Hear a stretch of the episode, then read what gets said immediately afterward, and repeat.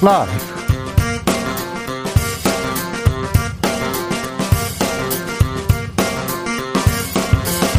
2022년 2월 16일 수요일입니다. 안녕하십니까. 주진우입니다. 민주당 이재명 후보가 서울에서 경제 대통령을 외쳤습니다. 국민의힘 윤석열 후보는 광주에서 민주당 정권 박살나기, 박살내겠다고 했습니다. 국민의당 안철수 후보는 선거운동을 중산, 중단하고 유세버스 사고 유가족을 위로했습니다. 정의당 심상정 후보는 녹색 복지시대 외쳤습니다. 3주 앞으로 다가온 대선 오늘의 판선은 판세는 어떤지 여의도 마사에서 읽어보겠습니다.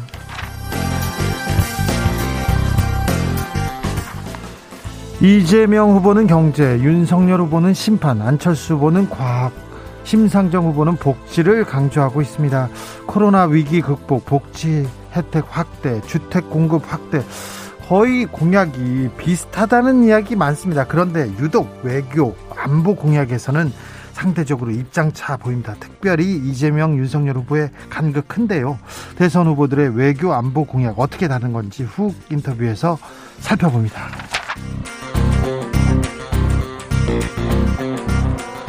코로나 확진자 9만 명대로 껑충 뛰어 올랐습니다. 인구 100만 명당 중환자 숫자는 한국은 6명이고요. 미국은 46명. 아, 미, 일본은 14명입니다.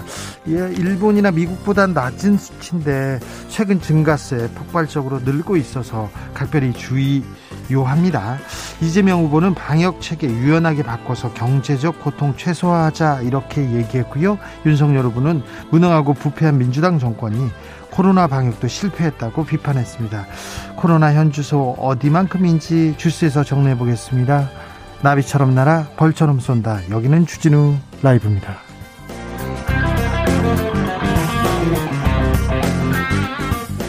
오늘도 자중차에 겸손하고 진정성 있게 여러분과 함께하겠습니다. 대선 후보들의 유세 이틀째입니다. 후보들이 전국을 돌면서 시민들 만나고 있는데요. 혹시 유세 현장에서 대선 후보들 만난 분 계신가요?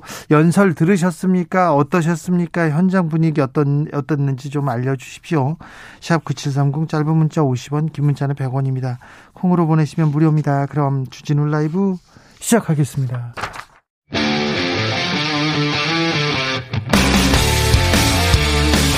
탐사보도 외길 인생 20년. 주 기자가 제일 싫어하는 것은?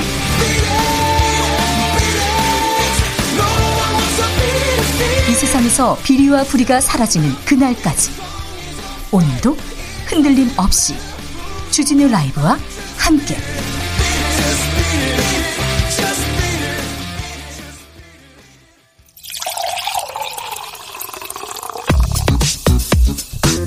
진짜 중요한 뉴스만 쭉 뽑아냈습니다. 주 라이브가 뽑은 오늘의 뉴스 주스. 정상근 기자 어서 오세요. 네, 안녕하십니까. 코로나 확진자 오늘은 9만 명대를 기록했네요. 네, 오늘 코로나19 신규 확진자 수가 9만 443명이 나왔습니다. 어, 역대 최다 확진자 수고요. 10만 명을 목전에 두고 있습니다. 매주 확진자가 많이 늘고 있죠? 네, doubling, 그러니까 두 배씩 오르고 있는데요. 어, 아직 정점에 도달하지 않았다라는 의미이기도 합니다. 아, 방역 당국은 이번 달 말에는 하루 확진자 수가 13만 명에서 최대 17만 명에 달할 수 있다라고 예측한 바 있습니다. 아, 여기서 지금 기울길 오름세를 꺾어야 되는데 걱정입니다. 위중증 환자는 잘 관리되고 있습니까? 네, 위중증 환자는 313명으로 어제와 비슷한 수준을 유지하고 있습니다. 네. 병상 가동률도 27%로 아직 여유가 있는 편입니다. 어, 사망자는 39명으로 누적 치명률은 0.46%입니다. 중증 환자 비율이 그래도 어, 다른 나라에 비해서는 잘 관리되고 있는 거죠. 네, 이 질병관리청이 오늘 발표한 7개국 중환자 발생 수준 통계를 보면 그 우리나라는 이달 8일에서 14일 기준으로 이 중환자가 인구 100만 명당 6명 수준인 것으로 확인됐습니다. 어, 반면 프랑스는 49명, 미국은 4, 46, 어, 46.3명, 어, 독일은 29.5명, 어, 캐나다는 23.7명, 일본은 14.6명, 영국은 6.1명이었습니다. 네. 어, 질병관리청은 우리나라의 높은 의료 수준 그리고 일선 의료진의 헌신덕이다라고 했고요. 이와 함께 높은 예방 접종률이 기여했다고 분석했습니다. 9361님께서 영덕에서 듣고 있는데요. 산불 기세 무섭습니다. 부디 인명피해 없기를 바랍니다. 경북 명덕군 지품면에서 발생한 산불이 강풍을 타고 지금 계속 확산되고 있습니다. 아, 지금 산불 당, 산림 당국이 산불 대응 동원령 내려서 2단계에서 3단계로 높였습니다. 아무튼 경북 영덕군에서 산불이 번질 우려가 있습니다. 화수 1, 2, 화수 1위 주민들에게는 대피령 내려 내려졌는데요. 아, 부디 별다른 피해가 없기를 좀 바래보겠습니다. 기도하겠습니다. 아, 안철수 국민의당 후보 유세버스에서 아, 사고가 났어요. 사망 사고가 일어났어요. 네, 어제 오후 충남 천안시 신부동의 정차에서 유세 활동 중이던 안철수 국민의당 후보의 선거운동원 두 명이 일산화탄소 유출 사고로 사망하는 안타까운 일이 벌어졌습니다. 네. 어, 그리고 강원도에서도 비슷한 사고로 한 명이 의식 불명에 빠진 상황입니다. 이 당시 선거운동원들은 유세를 기다리면서 차량의 자가발전 장치를 돌렸고요. 어, 유세 차량에는 로고송이나 영상을 전송할 수 있는 LED 전광판이 장착돼 있었습니다. 이 차량 개조 업체에서는 이 버스에서 자가 발전기를 통해 LED를 틀면 일산화탄소가 발생하기 때문에 이 문을 열고 운행해야 한다라고 어, 경고한 것으로 전해졌습니다만 이 사고가 난 유세 버스는 이 정차 중 추위로 인해서 문을 열지 않은 상태로 있다가 어, 변을 당한 것으로 추정되고 있습니다. 각 당에서는 애도의 의미로 오늘 하루는 음악과 율동을 하지 않기로 했습니다. 네, 어, 안철수 후보는 즉각 유세를 중단하고 장례식장을 찾아 유족들을 위로하고 고인을 조문했습니다. 안철수 후보는 황망함을 금할 수 없다라며 어, 사고 수습에 할 수 있는 모든 일을 다할 것이며 선거운동을 전면 중단하고 원인 규명에 최선을 다하겠다고 밝혔습니다. 네. 한편 민주당 이재명 후보는 유세에 앞서 고인을 추모하는 묵념을 했고요. 어, 이낙연 상임선대위원장이 빈소를 찾아 고인을 추모했습니다. 어, 국민의힘 윤석열 후보도 오늘 조문 계획이 있는데요. 예, 각 정당은 고인을 추모하고 오늘 하루 음악과 율동을 하지 않기로 했습니다. 아, 국민의힘 윤석열 후보와 안철수 후보는 오늘 만날 가능성이 높습니다. 단일화를 한 해 안 한 해 지금 둘이 줄다리기를 하고 있는데요. 두 후보 간에 아, 굉장히 큰 변수가 하나 생겼다. 이렇게 변수로 작용할 수도 있다. 이렇게 보는 시각이 많습니다. 그런데요, 윤석열 후보가 안철수 후보와 단일화 조건으로 5년 뒤를 보장하는 방안 논의 중이다. 이런 보도가 나왔습니다. 네, 어제 JTBC 보도였는데요. 그 윤석열 후보 측은 여론조사 단일화가 아니라 이 정치적談判 방식의 단일화를 검토 중이라고 하고요. 계속 그렇게 주장했죠. 네, 5년 후 대선까지 안철수 후보의 정치적 역할을 담보하는 방안을 검토 중이다. 이런 내용이었습니다. 어, 단판에 따라 윤석열 후보로 단일화를 이룰 경우 안철수 후보가 2027년 대선에 나갈 수 있도록 정치적인 기반을 마련해 주겠다라는 건데요. 아, 다만 윤석열 후보 측 관계자는 JTBC와의 인터뷰에서 이 지역적인 자리 나눠주기식은 하지 않을 것이다라고 선을 그었습니다. 자리 나누기 뭐 총리를 주거나 장관 주는 게 아니라 이번에는 윤석열 후보가 하고 다음번에는 안철수 후보 대선 후보로 밀어준다 이런 미략이 있었다는 그런 보도였습니다. 그런 그 방식을 추진한다라는 보도였습니다. 네. 국민의힘에서는 부인하고 나섰습니다. 네, 이양수 국민의힘 대변인은 관련 보도 내용을 묻는 기자들의 질문에 보도를 통해 처음 접했다라면서 논의가 진행된 바 없다라고 일축했습니다. 또한 안철수 후보와의 접촉도 선대본부 차원에서는 없었다라고 말했는데요. 다만 개인적으로 인연이 있는 의원들의 개인적으로 만난 이야기가 언론에 공개된 것 같다라고 밝혔습니다. 여기저기에서 많은 얘기를 하고 있군요. 네, 또한 안철수 후보의 단일화 제안은 아쉽지만 고민해보겠다라는 선에서 전혀 진전된 것이 없다라고 했고요. 오늘 윤석열 후보의 국민의당 선거운동원 빈소 방문에 대해서도 인간적 도리라면서 일체의 정치적 해석을 경계해달라라고 말했습니다. 경계하겠지만 그래도 지금 단일화를 목전에 둔 단일화를 하겠다는 후보들이 많았습니다. 윤석열 후보, 안철수 후보 어떤 분위기가 이렇게 오고 가는 건지 아 굉장히 주, 이번 선거에서 첫 번째 이번 공식 선거운동 기간 중에 첫 번째 중요한 변수가 나왔다고도 볼 수 있습니다. 이재명 민주당 후보는 서울 강남을 찾았습니다. 네, 이재명 후보는 서울의 대표적 민주당 취약지로 꼽히는 강남 그리고 송파를 돌면서 어, 자신이 위기 극복의 적임자임을 내세웠고요. 경제 대통령 이미지 부각에 힘을 쏟았습니다.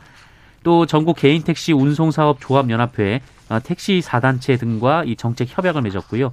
이 자리에서 카카오 등 플랫폼 기업 갑질 문제 해결을 약속했습니다. 어, 그리고 인근 강남역으로 이동해서 강남 스퀘어 앞에서 유세를 펼쳤고요. 어, 오늘 저녁에는 송파구 잠실 세내역 앞에서 유세를 할 예정입니다. 윤석열 후보는 호남에서부터 강원까지 계속 종단하고 있습니다. 네, 윤석열 후보는 선거운동 첫날이었던 어제 이 서울부터 부산까지 이 경부선 축을 종단했는데요. 어, 이번엔 반대로 X자를 그리는 동선으로 유세를 펼치고 있습니다. 오늘 오전 광주에서 유세를 시작한 윤석열 후보는 이 정권은 세금을 어마어마하게 착취했다라고 주장하며 그 세금을 광주 발전, 호남 발전에 썼나라며 이 호남 홀대론을 주장했습니다. 어, 윤석열 후보는 오늘 오후에는 전북 전주시 전주역 앞에서 유세를 벌였고요. 어, 충북 청주와 강원 원주에서 저녁까지 유세를 이어간다는 계획 입니다. 코로나 시대에 대해서는 좀 달라지겠지 생각했는데 예전 선거 때처럼 이렇게 5개 집회, 대중 유세 이렇게 계속 이어갑니다. 네, 그렇습니다. 그죠? 많이 달라질 줄 알았는데 그 전 선거하고 비슷한 양상으로 가고 있습니다. 화천대유 대주주 김만배 씨가 민주당 의원에게 2억 원을 줬다는 보도가 나왔습니다. 네, 어, 검찰이 화천대유 대주주 김만배 씨가 2012년 총선을 앞두고 당시 민주통합당 의원 보좌관에게 금품을 전달했다라는 어, 진술을 이 남욱 변호사로부터 확보했다는 보도가 나왔습니다. 남욱 변호사의 진술입니다. 네, 이 남욱 변호사의 주장에 따르면 2012년 3월 이 천화동인 7호의 소유주이자 김만배 씨 언론사 후배인 배모 씨가 식사 자리에 2억 원을 마련해 왔고 이 김만배 씨가 A 의원 보좌관을 통해서 돈을 전달하겠다며 이 돈을 받아갔다라고 합니다. 어, 검찰 조사에서 남욱 변호사는 김만배 씨가 돈을 가져갔지만 아무런 효과가 없었고 그 이후 돈을 돌려받지도 못했다라면서 어, 이른바 배달 사고 가능성도 언급한 것으로 전해졌습니다. 하지만 검찰은 이 진술을 바탕으로 사실관계를 확인했으나 이 별다른 혐의점을 찾지는 못했다라고 하는데요. 이 김만배 씨 측은 A 의원을 잘 알지도 못하고 또 친한 사이도 아니다라고 했고요. 이 당연히 돈을 준 사실도 없다라며 사실관계 자체를 부인한 것으로 전해졌습니다. 어, 그리고 2억 원을 전달했다고 지목된 A 의원 보좌관도 이 김만배 씨와는 전혀 모르는 사이라는 입장을 밝힌 것으로 전해졌고요. 네. 해당 의원실 관계자는 이 당시에는 A 의원이 현역도 아니었고 보좌관도 없었다라며 주장을 일축했습니다. 김만배 씨하고 보좌관은 모르는 사이였다. 배성 배모 씨는 배성준 씨입니다. 배성준 씨가 2억 원을 마련해왔다. 알겠습니다. 아, 윤석열 후보와 건진법사 의혹 계속 이어집니다. 네, 이 윤석열 후보 캠프에서 활동에 논란이 일었던 이 무속인으로 알려진 건진 법사가 지난 2018년 이 소를 대상으로 끔찍한 동물학대를 자행한 행사를 벌여서 논란이 됐었는데요. 네. 어, 이 행사에 윤석열 당시 서울중앙지검장 그리고 부인 김건희 씨의 이름이 달린 연등이 발견돼서 논란이 되고 있습니다. 어, 김의겸 민주당 의원은 이 연등이 그 일반적인 불교 행사에 사용되는 연등은 아니었으며 어, 윤석열 김건희 부부가 상당한 액수의 등값을 냈을 것으로 추정된다라고 주장했습니다.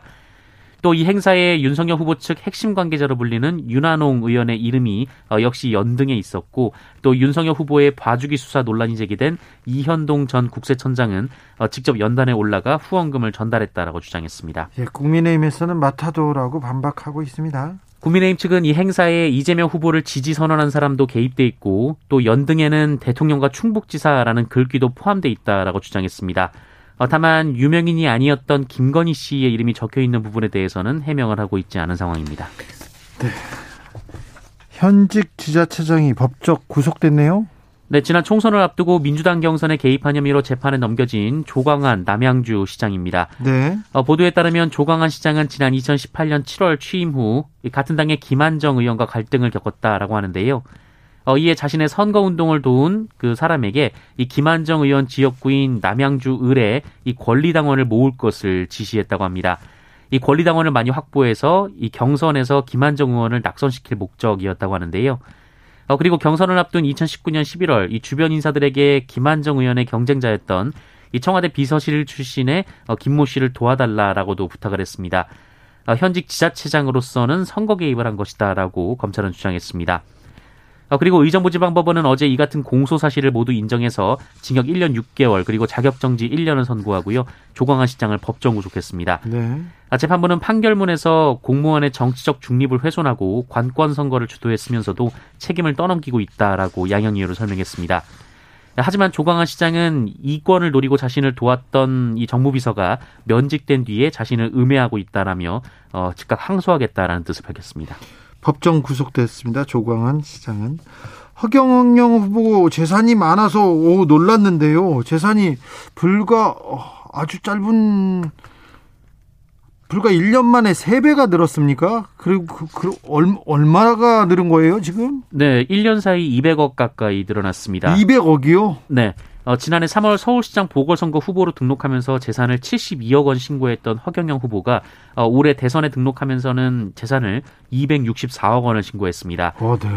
어, 그런데 지난해 이 소득세로 3천 원을 납부한 것으로 드러나 논란이 되고 있습니다. 3천 원이요? 네. 이 허경영 후보가 이 선관위에 지난해에 이 7,817만 원 상당의 세금을 납부했다 이렇게 신고를 했는데 어, 이 중에 종합부동산세가 한 5,100만 원 정도 되고 어, 재산세가 2,700만 원 정도 됐습니다. 어, 그리고 소득세가 단 3천 원이었다는 겁니다. 어, 그 허경영 후보 측은 재산이 급증한 이유에 대해서 강연 그리고 이른바 축복 행사를 통해 늘렸다라고 전했습니다. 이 지지자에게 축복을 해주고 100만 원 이상을 받는 식이었다고 하는데요. 네. 어, 김용은 국가혁명당 당대표 보좌관은 이 허경영 후보는 대통령이 당선돼도 월급을 한 푼 받지 않겠다는 분이다라면서 모함하려 하지 말라라는 입장을 언론에 밝혔습니다. 허경영 후보한테 제가 근데 정당이고 정치 단체인데 종교 단체 같다고 물어봤거든요. 종교 단체 같아요. 그랬더니 허허 나는 세금을 냅니다. 얘기했는데 세금 3천 원 내셨군요. 네. 3천 원 내셨습니다.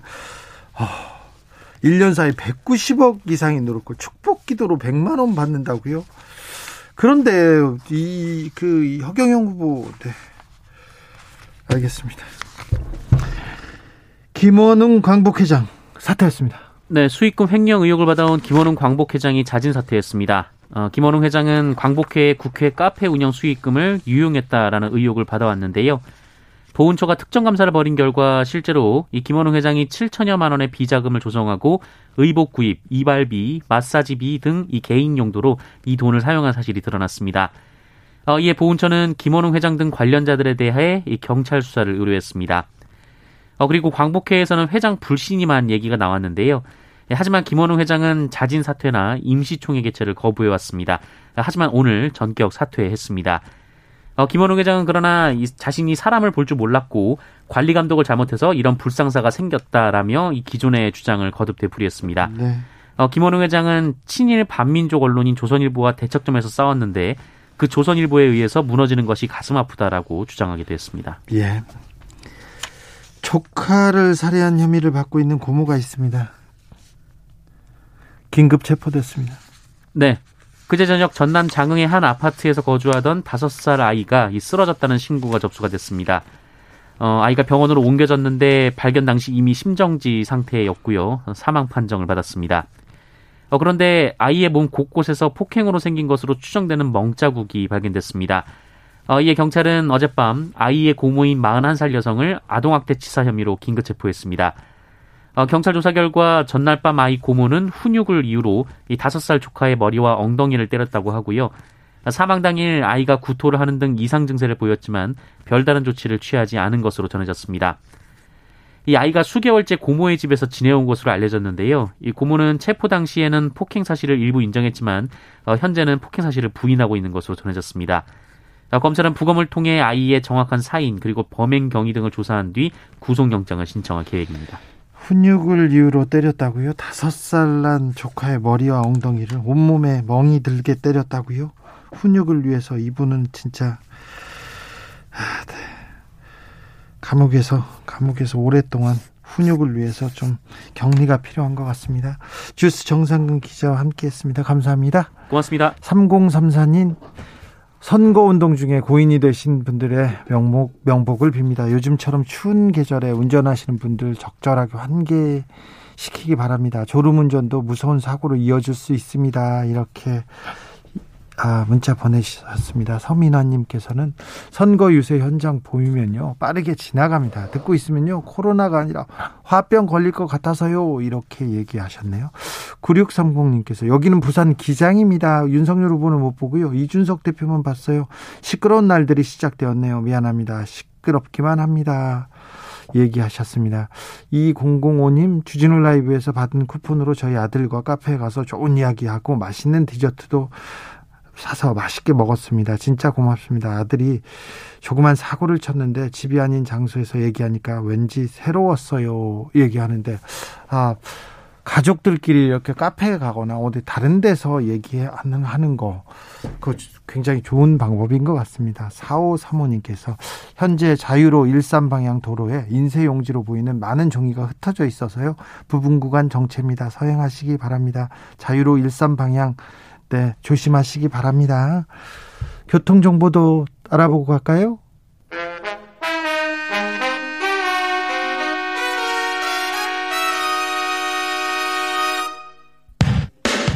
주진우 라이브 돌발 퀴즈. 오늘의 돌발 퀴즈는 객관식으로 준비했습니다. 문제를 잘 듣고 보기와 정답을 정확히 적어 보내주세요. 남자 테니스 세계 랭킹 1위 선수인 이 사람이 코로나 백신 접종을 의무화하는 대회에는 앞으로 출전하지 않겠다고 했습니다. 이 사람은 백신 접종에 반대하는 건 아니지만 내 몸에 백신을 주입할 것인지 선택할 자유는 있어야 한다고 말했는데요. 코로나 대유행이 좀처럼 사라지지 않는 상황에서 이 사람의 메이저 대회 출전이 쉽지 않을 거란 전망이 나오고 있습니다. 프로 테니스 선수로 세르비아 출신인 이 사람의 이름은 무엇일까요? 보기 드릴게요. 1번 다비치, 2번 롱비치, 3번 조코비치. 다시 한번 들려드릴게요. 1번 다비치, 2번 롱비치, 3번 조코비치. 샵9730 짧은 문자 50원 긴 문자는 100원입니다. 지금부터 정답 보내주시는 분들 중 추첨을 통해 햄버거 쿠폰 드리겠습니다. 주진우 라이브 돌발 퀴즈 내일 또 만나요.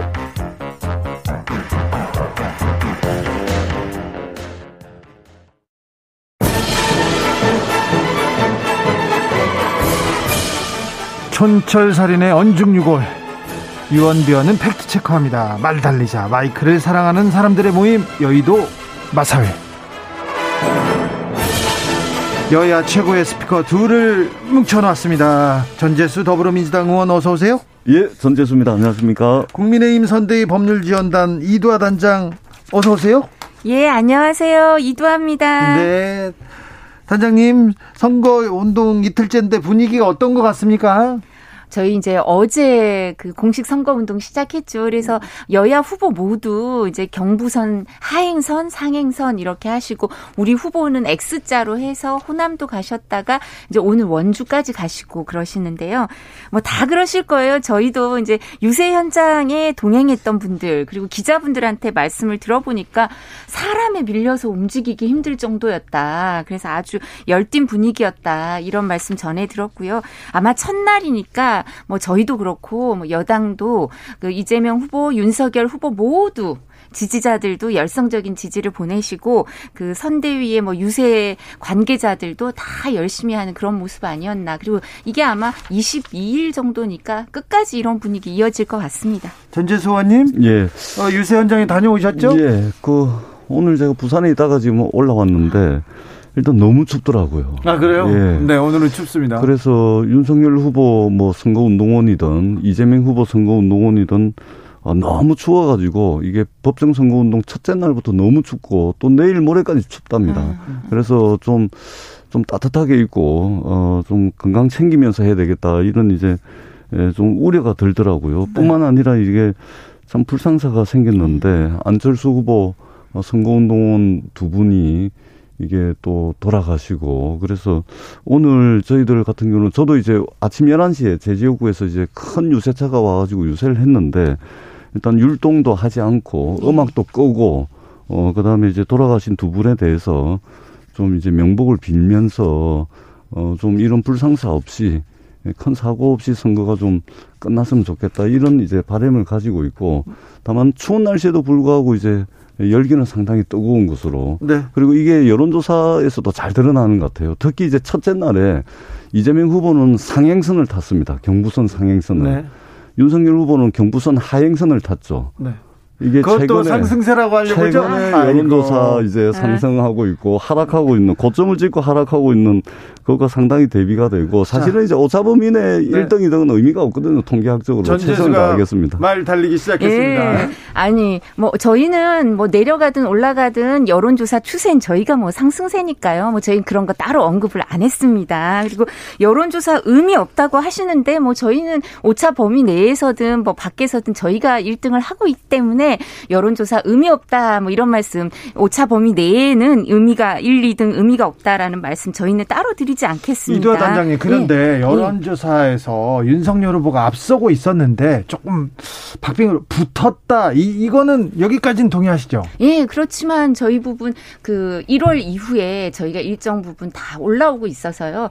1월 중순 이후에 여론조사 뭐 통계를 원래 여론조사를 통계 내면 안 되는데 또 여론조사 통계를 내시더라고요. 그런 거 보면 저희가 오차 범위 내에서 이기고 있다라고 말씀을 드릴 수밖에 없고요. 그리고 좀 전에 하신 말씀처럼 저도 정말 안타깝더라고요. 안철수 후보 이제 선거 운동원들 그리고 버스 운전하시던 분 그런 명복을 빌고 유가족한테도 위로를 전하고요. 지금 또 치료를 받고 계시는 분이 계세요. 그죠? 그분 빨리 쾌유하셨으면 좋겠고 이재명 후보 유세차도 부산에선가요? 전도 사고가 있었어요. 거기도 조금 다치셨다니까 그분도 그분들도 빨리 회복하셨으면 좋겠고 저희도 이게 안전 점검을 계속하고 오늘도 그런 부분 안전 점검 잘해야 된다 이런 거 공지도 하고 있고요 내부에서 그런 부분 유의하고 있습니다 누구에게나 올 수 있는 일이니까 유의해야 되고요 그리고 저희도 저희 이두아 단장은 네. 이렇게 이, 렇게 말을 시작하지 않습니까? 네. 그러면 1절이 아니야 3절 4절 아, 근데 저희 요 한 말씀 저희도 율동이나 네. 로고송은 네. 오늘 자제하고 네, 있습니다. 그리고 후보가 그 천안에 그 유족들 위로하기 위해서 오늘 가신다죠? 예, 빈소 방문도 하십니다. 네. 예, 여론조사에 대해서 제가 조금만 더 말씀을 드리자면 어, 통계학적으로 오차범위 내에서 1등, 2등은 통계학적으로 의미가 없는 것입니다. 그 말씀을 드리고 더 중요한 것은 법정 선거 운동이 개시되는 그 시점, 그 시점에 상승 추세에 있냐, 저점을 찍고 음. 반등해가지고 상승 추세에 있냐, 아니면 고점을 찍고 하향 추세에 있냐, 이것이 이제 남은 20일 동안의 여론의 지형을 만들어 가는 것이거든요. 윤석열 후보가 정치 보복하겠다. 검찰 공화국을 만들어서 최측근 검사를 어 검사 등등으로 해가지고 검찰을 직할 체제로 만들어서 정치 보복을 하겠다라는 발언 이후에 윤석열 후보가 여론의 정점을 찍고 고점을 찍고 우하향 곡선을 그리고 있고 반면에 이제 이재명 후보는 이재명 후보가 대통령이 돼서 민주당이 집권을 하더라도 코로나 이 역병이 지나가고 난 뒤에 위기가 도사리고 있는데 이 도사리고 있는 위기를 극복하려면 이재명 대통령과 민주당 정부만 가지고는 안 된다. 그래서 국민 통합 정부를 구성해 가지고 진영을 넘어서서 정책의 원산지와 정책의 출처를 따지지 않고 국민에게 도움이 되는 정책과 사람 다 쓰겠다. 이런 국민 통합 정부를 이야기하면서 네. 지금 우상향 곡선을 그리고 있다. 알겠어요. 그런 측면에서 이 여론의 추이는 굉장히 중요하다. 알, 겠습니다 잠시만요. 여론조사 한 말씀만 드릴게요. 법정 선거 운동 시작하는 날 그때 발표난 여론조사 1등한 후보가 본선에서 다 승리했다고 합니다. 그날 오차 범위 내에서 1등한 후보 윤석열 자, 후보입니다. 역시 역시 주술과 미신을 믿는 아, 그게 통계지 그게 어떻게 주술과 미신입니까? 아니 네. 주술과 미신요? 여기 오살 의식을 행한 자, 그 얘기는 조금 이따가 하자고요. 자 선거 아, 방송 통계 통계학적 의미로 자, 통계학적 의미로 1, 2등은 상관이 없습니다. 그게 선, 과학이죠. 어, 법정 선거 운동을 시작하는 날 1등한 후보가 지금까지 모두 1등했다는 건 통계죠. 자, 통계학적으로 자, 이 말씀 이, 이, 예. 말씀은 꼭 드려야 되는데 선거 방송 심의상 오차 범위 안에 있으면 누가 앞선다 이렇게 말씀 못 드린다는 점 여기서 한번 그렇죠. 주체하고 갑니다. 자, 예. 여기서 자 전재수 의원님 네. 두 분 다 일절씩 하기 짧게 하고 왔다 갔다 하시자고요. 물어볼 게 많습니다. 전재수 의원님, 예. 자 부산 북강서에서 예. 그래서 예. 북강서에서 예. 자 이재명 후보는 어느 정도 득표할 것 같습니까? 아. 제가 첫 번 제가 내리 세 번을 떨어지고 네 번째 당선될 때 제가 56%를 받았습니다. 네. 그리고 다섯 번째 당선될 때는 제가 50.1%를 받았는데요. 최저 50.1%. 아, 그래요? 최대 56% 이것을 목표로 하고 있습니다. 그 목표로 하는 거는 그런데 지금 바닥은 어떻습니까? 좀 모, 모자라죠? 지금 바닥은 이제 한 40대 35 정도 되는 것 40대 같아요. 35? 예, 예. 아, 네. 조금 열세 있습니다. 좀 열세네요. 예, 예. 지금 전재수 득표율을 따라가려면 조금 열세라는 거 한번 또 찍고 가겠습니다. 그런데 예. 아, 전재수 의원도 지적 했듯이 적폐청산 그리고 검찰 개혁 얘기를 하면 안 그래도 윤석열 후보는 검찰총장 출신이고 검찰 출신들이 많다. 법조인들이 많다. 그래서 검찰 공화국 되는 거 아니냐 이렇게 했는데 공약을 계속 쏟아내면서 이게 조금 영향을 미치는 것 같습니다. 어떻게 보셨습니까, 이두하 단장님? 아, 적폐 청산과 관련해서 저희가 적폐 청산 수사를 문재인 정부 초기처럼 할 거냐라고 해서 하- 해야죠. 대통령은 수사에 관여하지 않고 법과 시스템에 따라 원칙에 따라 수사가 이루어질 겁니다라고 한 게 정확한 팩트고요. 정치 보복 언급한 적이 없습니다. 후보가 오히려 거기에 대해서 내 사전에 정치 보복이란 없다 이렇게 말씀을 드리니까 그리고 문재인 대통령이 갖고 가- 계시는 생각처럼 정치 정치 이제 살아 있는 권력을 수사하고 원칙에 따라 수사하고 성력 없는 수사를 하겠다고 말씀드렸더니 문재인 대통령 처음에 사과하라고 하시다가 그 말씀을 안 하시잖아요. 그럼 그게 오해였다고 이 부분 받아들이셨다고 생각할 수밖에 없고요. 그리고 이 부분에 대해서 검찰공화국 이런 얘기를 하시는데 민정수석실 폐지하고요. 검찰 예산 편성권을 자체적으로 주면서 오히려 검찰총장 을 계속 상임위에 그리고 예산할 때 예결산 상임위 그리고 예결산 특별위원회에 부르겠다고 하는 게 오히려 법무부 장관 1인이 아니라 국회에서 검찰총장을 견제하겠다 이런 건데 어떻게 해서 검찰 권한을 강화한다고 오해를 하시는지 잘 모르겠습니다. 그래서 이런 부분은 저희가 좀 더 지금 말씀하신 것처럼 오해가 있는 부분이 있으면 해명하도록 그리고 국민들이 에, 이 부분을 저희가 이제 의도한 이 이거대로 말씀을 잘 드리기 위해서 노력하고요. 근데 잘못 알고 계시는 분들, 이제 민주당 쪽에서 패널 분들이 잘못 알고 공격하시는 분들이 상당히 있으시더라고요. 예, 제가 좀 말씀을 드리면 오늘자 동아일보 사설에 윤석열 후보를 향해서 대놓고 검찰공화국을 선언하냐 이 이야기를 동아일보 사설에 실렸던데 그거 한번 읽어봐 주십사 하는 말씀을 먼저 드리도록 하고요. 어, 노무현 대통령께서 사실은 이명박 정부와 정치 검사들에 의해서 사실상 모욕주기 수사, 먼지털이식 수사, 짜맞추기 기획 수사를 통해서 이명박 정부와 정치 검사들이 정치적으로 타살을 했습니다. 이때도 검사와 정치 검사와 이명박 정부는 명백한 정치 보복을 했음에도 불구하고 법과 원칙, 시스템에 의해서 수사하는 와중이었다. 이렇게 이야기를 했습니다. 대한민국 현대사에서 모든 정치 보복 수사는 법과 원칙에 의해서 이루어졌다라는 포장, 껍데기를 다 쓰고서 정치 보복이 이루어져 왔던 어, 검찰의 흑역사가 있었다. 이 말씀을 드리고요.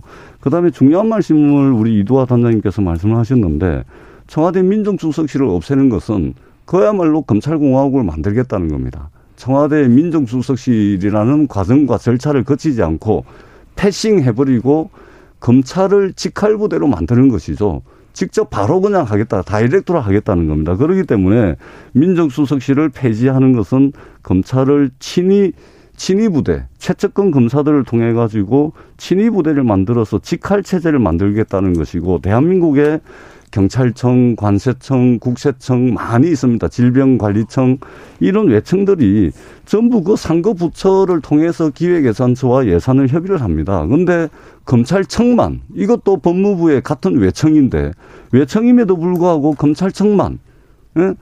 법무부를 거치지 않고 기획예산처와 검찰총장이 직접 예산을 하겠다. 이건 뭐냐면 정치 보복할 수 있는 물적 기반, 즉 예산을 확보하겠다는 이야기에 다름 아니다. 이 말씀을 분명하게 드리도록 아, 하겠습니다. 잘못 알고 계시는 게 있네요. 지금 대한민국 예산 그 외청이요. 17개 내지 16개 정도 되는데요. 20대 국회에서 합의할 때 보면 17개 외청이라고 하고 있습니다. 그 의사록에 나옵니다. 근데 거기에서 뭐라고 나오냐면 국회는 제가 더잘 17개의 압니다. 네. 외청 중에서 예산 편성 편성권을 안 갖고 있는 데는 검찰총장밖에 없죠. 검찰청밖에 없어서 예산 편성권을 갖자고 했었던 거고요. 법안이 나왔었고요. 그리고 이 부분에 대해서 그러니까 예산 편성권을 검찰총장이 가지면 계속 검찰총장이 그 상임위에 나오게 되는 거죠. 지금 검찰총장 언제 보십니까? 검찰총장 인사청문회 때 한 번 딱 보고요. 그리고 계신데요. 1년에 한 번. 차장이 나옵니다. 예산 심사할 때는 네, 총장이 나오는 아니, 게 아니고 제가 차장이 말씀을 나와요. 드릴게요. 그러니까 네. 나오라고 하면 되는 거죠. 아니 뭐 제대로 말씀 하셔야죠. 아니요. 말씀 말씀하셔. 제가 말씀드릴 검찰총장이 아니고 아, 검찰청의 대검의 어, 차장이 나옵니다. 차장. 잠시만요. 좀 해주세요. 자, 저러시면 안 되죠. 네, 저는 말씀하실 때 그런 적 자, 없습니다. 어떻게 그렇게 드릴게요. 예의가 없으실 수 있나요? 아, 자, 예. 자, 여기서 저 말씀드릴게요. 예산 편성권을 다른 부처는 다 갖고 있습니다. 말씀하시는 것처럼 대신 나올 수도 있지만 기본적으로 검찰총장 나와라 이렇게 얘기할 수가 있으니까 그렇게 하시면 되고요. 국회에서 두 번째.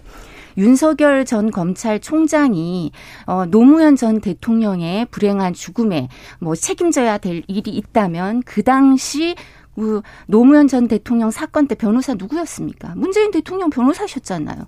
뭐 그러면 문재인 대통령께서 윤석열 총장을 전 중앙지검장 시키고 총장 시키셨겠습니까? 그 부분에 대해서 자유롭다고 생각하니까 지검장도 시키고 총장 시키셨겠죠. 자, 그리고 또 하나만 말씀드리겠습니다. 문재인 대통령 민정수석 하실 때 신동아랑 인터뷰하면서 DJ 대북 송금 특검 얘기하시면서 문제 있으면 다 수사해야 된다고 하셨잖아요. 그럼 이때도 정치 보복인가요? 자. 말씀을 너무 빨리 하셔가지고 도대체 네. 뭐 뭐에 대한 답변부터 저도, 드려야 될지 잘 모르겠는데요. 네. 대한민국의 모든 외청들은 그 주무부처가 있습니다. 그 주무부처를 통해서 기획예산처와 예산 협의를 한다라는 말씀을 드리고요. 그다음에 예산 심사를 할 때는 모든 외청의 청장들이 나오는 게 아닙니다. 차장들이 나옵니다. 그리고 담당 국장들이 주로 예산 심사에 참여하고 있다 이 말씀을 드리고 검찰총장이 직접 기획예산처 장 어, 기획재정부 장관과 직접 예산을 협의하겠다라고 윤석열 후보가 이야기한 것은 정치 보복을 하기 위한 예산을 넉넉하게 확보하겠다 이 말씀에 지나지 않는다라는 말씀을 다시 한번 드리도록 하겠습니다. 김희영님께서 견제받지 않은 권력은 반드시 부패합니다. 검찰 견제는 누가 합니까? 이렇게 물어봤는데 어, 검찰, 검찰, 개혁을 견... 할지 예. 그리고 또 검찰한테 독립을 독립을 독립권을 줄지 국민들이 이번 선거에서 좀 판단할 게 될 예. 겁니다. 근데 제가 하나 말씀드린 거 싶은 게 저는 저희도 사실은 뭐, 어, 지난 그 문재인 정부 시절, 그 다음에 저희도 수사를 받은 적도 있고, 가까운 분들이. 저도 뭐 금융거래 이거 조회도 받고 그랬었는데요. 저는 검찰 두려워하지 않았습니다. 제가 떳떳한데 왜 두려워하나요? 또, 검찰이 있는 죄를 덮어줄 자, 사람도 아니지만, 없는 죄를 만들 능력이 그, 그거, 있는 거는 자, 근거가 있기 때문이겠죠. 그거는 제가 한마디 하 고 네. 싶은데, 검찰이 나서면 무섭습니다.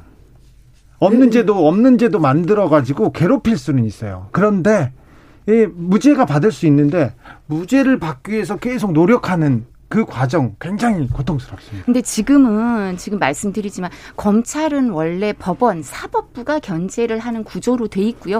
검찰은 자, 정치적으로 정치에서 독립 수사시키면 이제 됩니다. 이제 이 얘기는 네. 그만하겠습니다. 아니, 근데 국민들이 국민들이 검찰한테 독립권을 줄지 예. 검찰을 견제해야 되는 건지 이 부분에 대해서 판단할 것 같습니다. 예, 우리 10초 드릴게요. 예, 예. 네. 우리 이도화 단장님께서 어, 교과서에 나오는 검찰 이야기만 하시는데 최근에 김학의 사건 봤지 않습니까? 7년 동안 동영상이 공개되고 그 동영상이 김학의였음에도 불구하고 사법 처리 못했고 자. 윤우진 전 세무서장 여기까지 할게요. 법무부 장관의 수사 지휘권 발동이 없었으면 자, 지금 구속 기소돼 가지고 지나가겠습니다. 네. 이 말씀 새로운 증거가 새로... 나왔기 때문이죠. 자, 그때 증거가 부족했기 때문이죠. 이제 넘어갈게요. 네. 네. 그리고 네. 공수처가 힘드시죠? 다 원래 일을 하면 되는데요. 네. 공수처장과 공수처 검사를 어떻게 임명하셨는지 제대로 활동을 못 하고 있어서 정상화를 해야죠. 자, 공수... 처가 견제하면 됩니다. 근데 공수처도 폐지할 수 있다고 했기 때문에 하겠다고 우선 말씀드렸죠. 자, 자 여기 넘어가겠습니다. 어제부터 이제 TV 토론 이렇게 음. TV 광고 나오기 시작했는데 이두화 단장님 네. 어, 이재명 셀프 디스 광고 어떻게 보셨어요? 저희 어, 시청률이 1% 높았다고 이제 좀 전에 방송에서 민주당 쪽 패널이 말씀을 해주시던데 3.6, 2.6 정도 나왔다고 합니다. 이재명 후보 3.6, 윤석열 후보 2.6 정도 나왔고 6시 10분쯤 방송했고 저희 6시 40분쯤 방송한 걸로 알고 있는데 저희가 예상했던 것보다 시청률이 좀 낮죠. 근데 이 부분에 대해서 커뮤니티나 이렇게 인터넷 반응, 빅데이터 분석을 해보면요. 이재명 후보 그 광고에 대해서 이제 여러 가지 짤이 미리, 밈이 많이 돌아다니더라고요. 부정적인 게. 그래서 저희도 뭐 그걸 유심히 지켜보면서 다음 이제 광고를 찍을 때 반영도 하려고 하고요. 빅데이터 분석을 봤을 때 저희는 광고 반응이 괜찮지 않나라고 생각을 하고 있습니다. 네. 자, 전재수 의원님, 혹시 국민이 부른 후보, 이 윤석열 후보의 광고 보셨어요? 그러니까 사실은 저희들이 이제 저도 선거를 다섯 번을 해봤습니다만 이 선거 포스터, 현수막 그런 거 굉장히 정말 고심에 고심을 다 하거든요. 네. 거기에 이제 메시지를 담기 위해서 노력을 많이 합니다. 네. 그러니까 가장 흔한 후보가 제가 이제 선거 떨어질 때 주로 썼던 포스터가 뭐냐면 북구의 아들, 아. 북구가 키운 사람, 네. 뭐 이런 거거든요. 근데 그게 이제 이 메시지가 없는 겁니다, 사실은. 네. 그러, 그러기 때문에 윤석열 후보 그 메시지를 보니까 국민이 키운 윤석열 뭐 뭐뭐 뭐 내일을 바꾸는 대통령 아무 메시지가 없죠. 반면에 이제 이재명 후보 보면은 우리가 이 코로나 역병이 조만간에 지나갈 텐데 역병이 지나가고 난 뒤에 커다란 위기가 도사리고 있습니다. 이 위기를 어 극복하는 데 있어서는 아무래도 일 잘하는 후보, 검증된 후보, 실적과 성과를 낸 후보를 결국은 선택할 수밖에 없고 선거의 본질이라는 것은 우리 국민 한 분한 한 분이 자신의 권한을 어느 사람에게 위임을 해가지고 자기 대신 자신을 위해서 일해줄 대리인을 뽑는 거거든요. 네. 그러면은 일 잘할 사람, 일할 사람을 뽑게 돼 있는 것이죠. 정치 보복하겠다, 정권 심판하겠다 이런 사람 뽑아놨다가 그 다음 날부터 배가 고프고 경제가 안 살아나고 코로나가 계속되면 어떻게 되겠습니까? 알겠습니다. 광고 얘기는 네. 좀 부드러울 줄 알았는데 자 이두아 단장님. 어, 성남 시장 때 공약 이행률 90% 넘는다고 주장하시는데 법률 소비자 연맹에서 나온 수치를 보면 60여 퍼센트에 지나지 않고요. 그리고 어, 경기도지사를 하시면서 지역 성장 성장률이 계속 하락하더라고요. 2018년, 19년, 20년 계속 하락했고요. 그래서 이게 검증 유능하다고 검증이 됐는지 잘 모르겠는데 유능하다고 검증되신 거 있더라고요. 중앙일보인가요? 하루에 18번 식사를 하시더라고요. 저녁에 9번, 뭐 점심에 몇 번인지 모르겠는데 하루에 18번 식사가 가능하신가 봐요. 업무 추진비 분석한 자료라고 합니다. 그런 분이 얼마나 유능하게 경제 대통령이 될지는 국민들이 평가하실 거고요. 팩트가 명백하게 나오니까 그리고 가장 최대 치적이라고 하신 대장동 게이트와 관련돼서 이 부분에 대해서 본인이 뭐 수익을 안 얻으셨다고 하니까 그건 차치하고요. 근데 유동규라는 비전문가를 사장으로 그 성남 도시개발공사 사장을 시켜서 궁극적으로 성남 시민들에게 막 막대한 피해를 끼치셨는데 네. 뭐가 유능하신지 알겠어요. 잘 모르겠습니다. 자 이두하 단장님 공격을 한 곳만 해야 되는데 한 번에 세 개 따다닥 음, 했습니다. 자 전재수 많으시거든요. 예, 예, 이두하 단장님 어, 말씀이라는 것은 어, 윤석열 후보를 지지하는 사람들을 열광하게 만드는 그런 말씀이 필요한 것이 아니고 대다수 선량한 우리 국민들이 들었을 때 공감할 수 있는 말씀을 하셔야 됩니다. 이 공약 이행률은요. 매니페스토 본부가 있습니다. 여기서 철저하게 저도 이제 모든 정치하는 사람들이 매니페스토 본부를 통해서 공약 이행률을 점검을 하고 평가를 받습니다.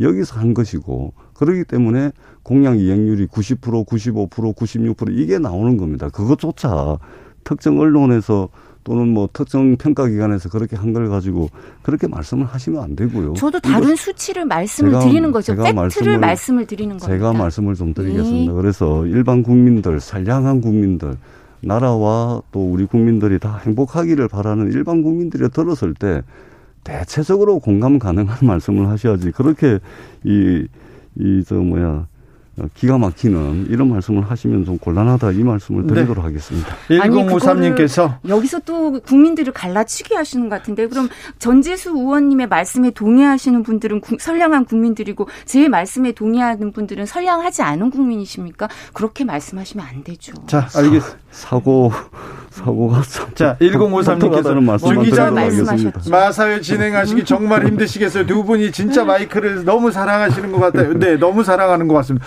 오늘따라 이두화 단장님이 더또 어, 선거 공식 선거 운동 시작돼 가지고 더 열심히 달리십니다. 아니 너무 이렇게 저는 전재수 의원님 방송하면서 아 뭐 한 번은 보니까 돌직구 쇼에 나오셔서 이제 김혜경 씨 카드 쓰신 거 법카 갖고 아 공적인 것도 있고 사적으로 쓴 것도 있는 것 같습니다라고 말씀을 하시더라고요. 그래 그런 분 처음 뵀거든요. 인정을 하시는 분. 그래서 아 인정할 건 인정하시는구나 싶었는데 처음 방송을 같이 해요 오늘. 근데 안 그러신 것 같아요. 자 마지막으로 제가, 이, 제가 되게 황당하다 이 말씀으로 네, 알겠습니다. 하겠습니다. 6034님께서 우리 유권자들 너무 힘들어요. 정신이 없어요. 선거 빨리 끝났으면 좋겠어요. 현실이 슬퍼져요. 얘기하는데 그래도 이럴 때일수록 정신을 똑바로 차리고 어떤 후보가 우리 미래를 위해서 나를 위해서 우리를 위해서 우리 국가를 위해서 일할 수 있는지 좀 잘 선택해야 됩니다. 그런데요, 선거가 시작되자마자 엽기 구판, 한쪽은 또 우살 의식, 조금 눈살을 찌푸리게 하는 대목들이 이렇게 좀, 어, 튀어나옵니다. 계속 나옵니다. 이두화 단장님. 근데 엽기 구판, 오살 의식 다 저희 일이 아닙니다. 엽기 구판이라고 하시는데 그 부분 김의견 의원이 주장하신 거 말씀하시나 본데요. 뭐 우리 후보랑 그 배우자 이름이 있다 그랬는데 대통령 그리고 충북 도지사 이시종 도지사 이름은 그럼 어떻게 된 거냐? 우리는 이 행사에 관여한 바가 없고 여기에 연등값을 낸 적도 없다 이랬더니 김의겸 의원이 다시 해명하실 때 대통령은 관여하신 바가 없고 이 충주시 행사니까 충북 도지사는 관여한 것 같다. 주최 측이다 이랬는데요. 이시종 도지사의 해명이 나왔습니다. 자기 관여한 바 없고 충주시에서 하는 행사 아니랍니다. 그러니까 김의겸 의원님의 말씀이 그 같은 당에 계시는 분의 말씀으로 반박이 되니까요. 더 이상 드릴 말씀이 없고요. 그리고 오살 의식 황당한 건 이런 게 황당한 거죠. 2월 3일자인가요? 상임위원장 대한민국 바로 세우기 상임위원장으로 이재명 후보 선대위에 임명장을 자기가 받았다고 올려놓으신 분이잖아요. 그분이 우리 후보를 상대로 무슨 지빈영인가 만들어서 오살 의식을 하셨더라고요. 이런 분이 황당하신 거 아닙니까? 예, 제가 좀 말씀을 드리면 어, 윤석열 후보 손바닥에 왕자 써가지고 나오시죠. 그 부인 되시는 김건희 씨는 윤석열 후보가 영적인 사람이다라고 이야기를 했죠.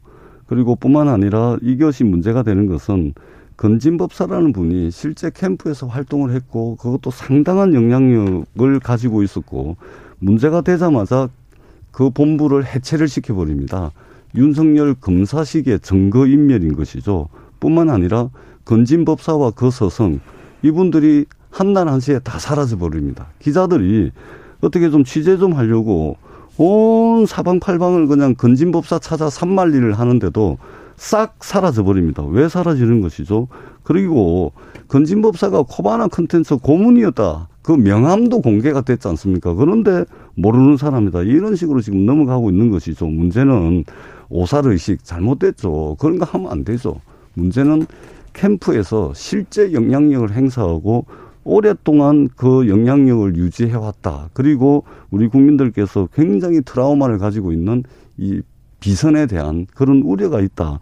이 말씀을 드립니다. 건진법사 처남이 또 윤석열 후보를 수행했다라는 보도도 상당히 많지 않습니까? 그러기 때문에 오로지 행 불행을 어 그것에 따른 주술에 의한 어떤 국정 운영 이것에 대해서는 우리 국민들이 한 번 겪었기 때문에 두 번 겪을 수는 없는 거 아니겠습니까? 그렇기 때문에 이 부분은 어, 윤석열 후보가 그냥 증거인멸하고 어, 선거 캠프 본부 해체해버리고 나와 상관없다 이렇게 넘어갈 것이 아니고 국민들께 소상하게 자세하게 설명할 필요가 있다 이 말씀을 드리겠습니다. 예. 첫 번째 대한불교 종정협의회 기획실장 이름으로 왔다 갔다 한 적은 있지만 저희가 이분한테 준 임명장이라도 나왔나요? 무속인 관련해서 민주당은 임명장 많이 나왔죠. 그거 해명하시고요.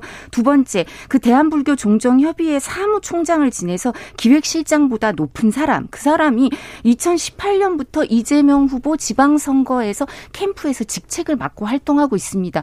그러면 이분 이분 그 이재명 후보는 2018년부터 무속인한테 좌우되는 건가요? 이분이 어떻습니까? 평통에서도 직함을 그 임명장을 받으시고요. 그리고 이재명 후보 그 지난 구, 작년 9월에 경선 과정에서 종교인들이 지지 성명할 때 이분이 이 사무총장이 그 선언문을 읽으신 분이죠. 그리고 이분 지금 그 뒤로도 이재명 후보 그 작년 1월에 예, 올해 1월에 송영길 대표한테서 선대위에 또 임명장 받으신 분입니다.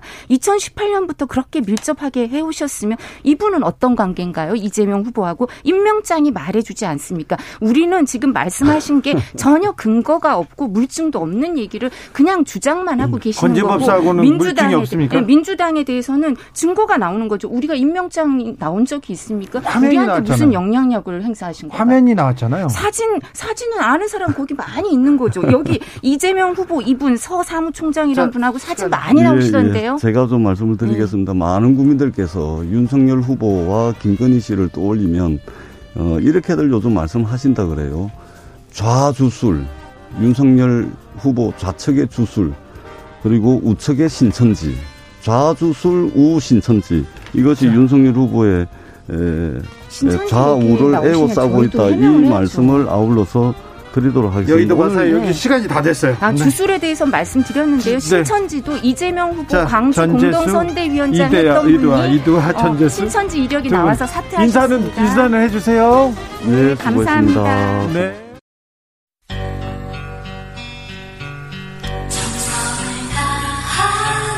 정성을 다하는 국민의 방송 KBS 주진우 라이브 그냥 그렇다고요. 주진우 라이브 2부 시작했습니다. 지역에 따라 2부부터 들으시는 분들 계시죠? 잘 오셨습니다. 어서 오시고요. 자리에 앉으시고요. 7시까지 함께 해 주십시오. 못 들은 일부는 방송 끝난 후 유튜브에서 주진우 라이브 검색하시면 들으실 수 있습니다. 라디오 정보센터 다녀올게요. 정한나 씨.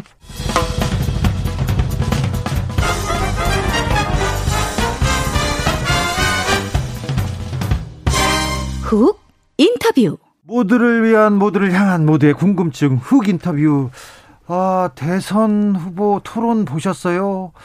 아, 부동산 경제 공약 비슷한 점이 많은데 유독 큰 차이를 보이는 부분이 있습니다. 외교 안보 공약인데요.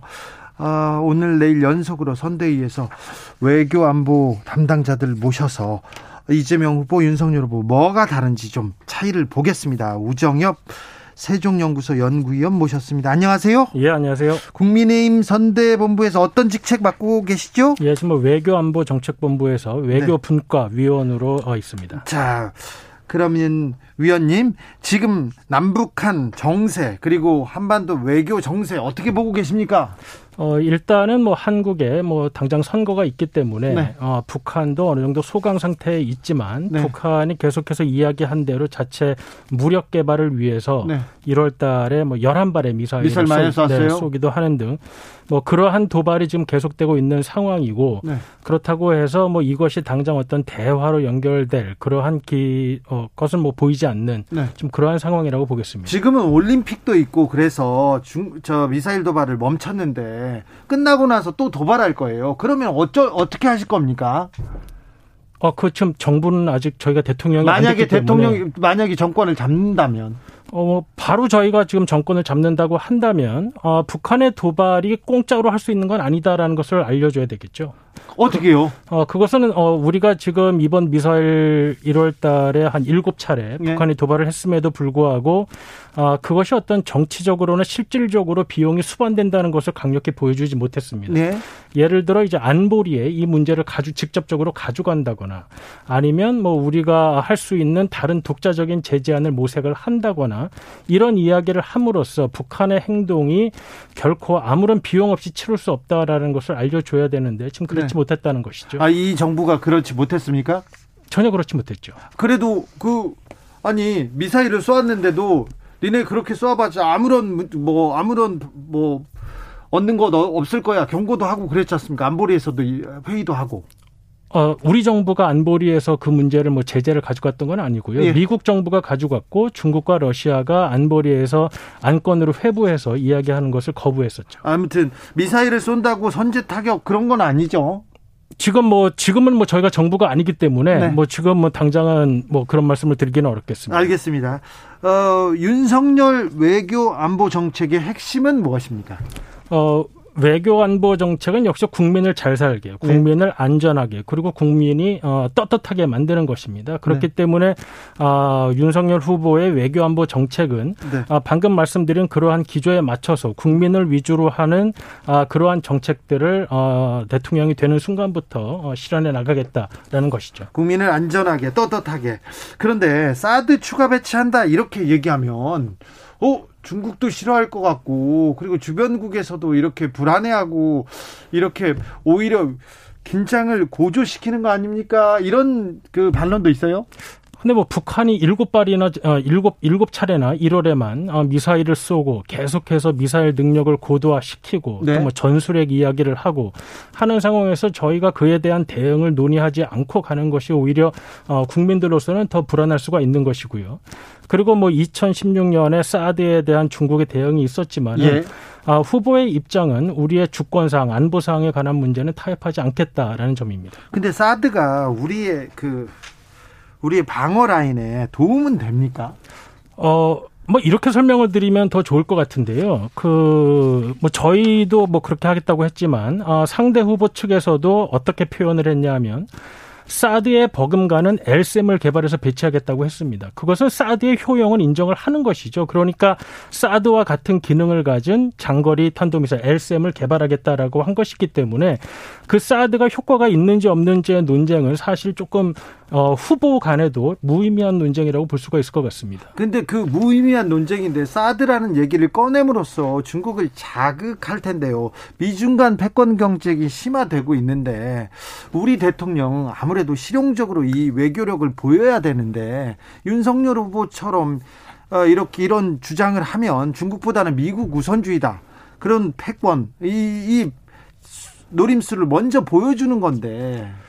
글쎄요, 뭐 중국을 뭐 높은 산봉우리로 생각한다거나 예. 아니면 이재명 후보처럼 중국을 그냥 대국으로 생각한다고 한다면 중국이 어떤 행동을 보일까가 두려워서 우리의 주권 사항에 대한 결정을 주저할 수도 있겠지만 어, 지금 북한이 저렇게 미사일을 쏴대는 상황에서 우리 국민을 보호하기 위한 최소한의 조치를 대통령 후보로서 고민하는 것은 당연하다고 생각이 됩니다. 아 그렇습니까? 중국 중국보다는 우리 국민들을 위해서 그렇습니다. 네, 북한한테 대응하기 위해서 어, 얼마 전에 저 펜스 전 미국 부통령 만났죠? 네, 그렇습니다. 그때 같이 가셨어요? 아니, 저는 뭐 못 갔습니다. 아, 그렇습니까? 뭐, 어떤 얘기 있었답니까? 어, 주로 이제 한미 동맹에 관한 네. 얘기, 그리고 네. 이제 펜스 부통령의 이제 부친이 네. 어, 한국전 참전 용사이기 때문에 뭐 그에 대한 고마움. 네. 네. 그리고 이제 원칙적인 어떤 펜스 대통령의 입장에 대해서 이제 의견을 듣고 뭐 그런 네. 이야기가 있었다고 했습니다. 네. 윤석열 후보가 외교 안보 정책에 대한 공부 열심히 합니까?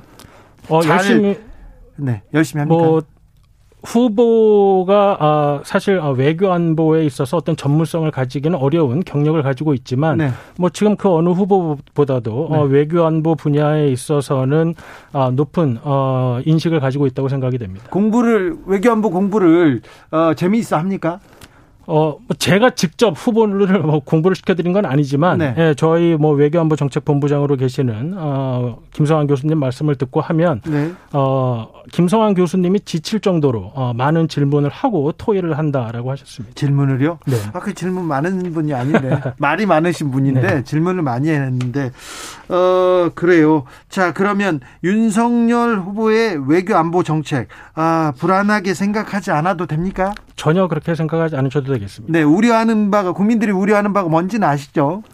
어, 뭐 선제 타격 혹시 뭐 그런 이야기 선제 타격도 그렇고 사드도 그렇고 이 왜 이 한반도 이, 이, 긴장판 긴장판을 좀 이렇게 건드리지 않을까? 그 선제 타격에 관해서는 뭐 좀 오해를 풀어드리고 싶은 말씀 어 그렇죠. 풀어드리고 네. 싶은데 네. 어, 이재명 후보도 어, 사실 이제 2017년에 문재인 대통령의 1호 안보 공약이 이 kill chain과 어, 한국형 미사일 방어 시스템 그리고 네. 국정과제 100대 과제에 들어간 것이 삼축 체계 구축입니다. 네. 그 삼축 체계의 첫 번째가 이제 kill chain인데 네.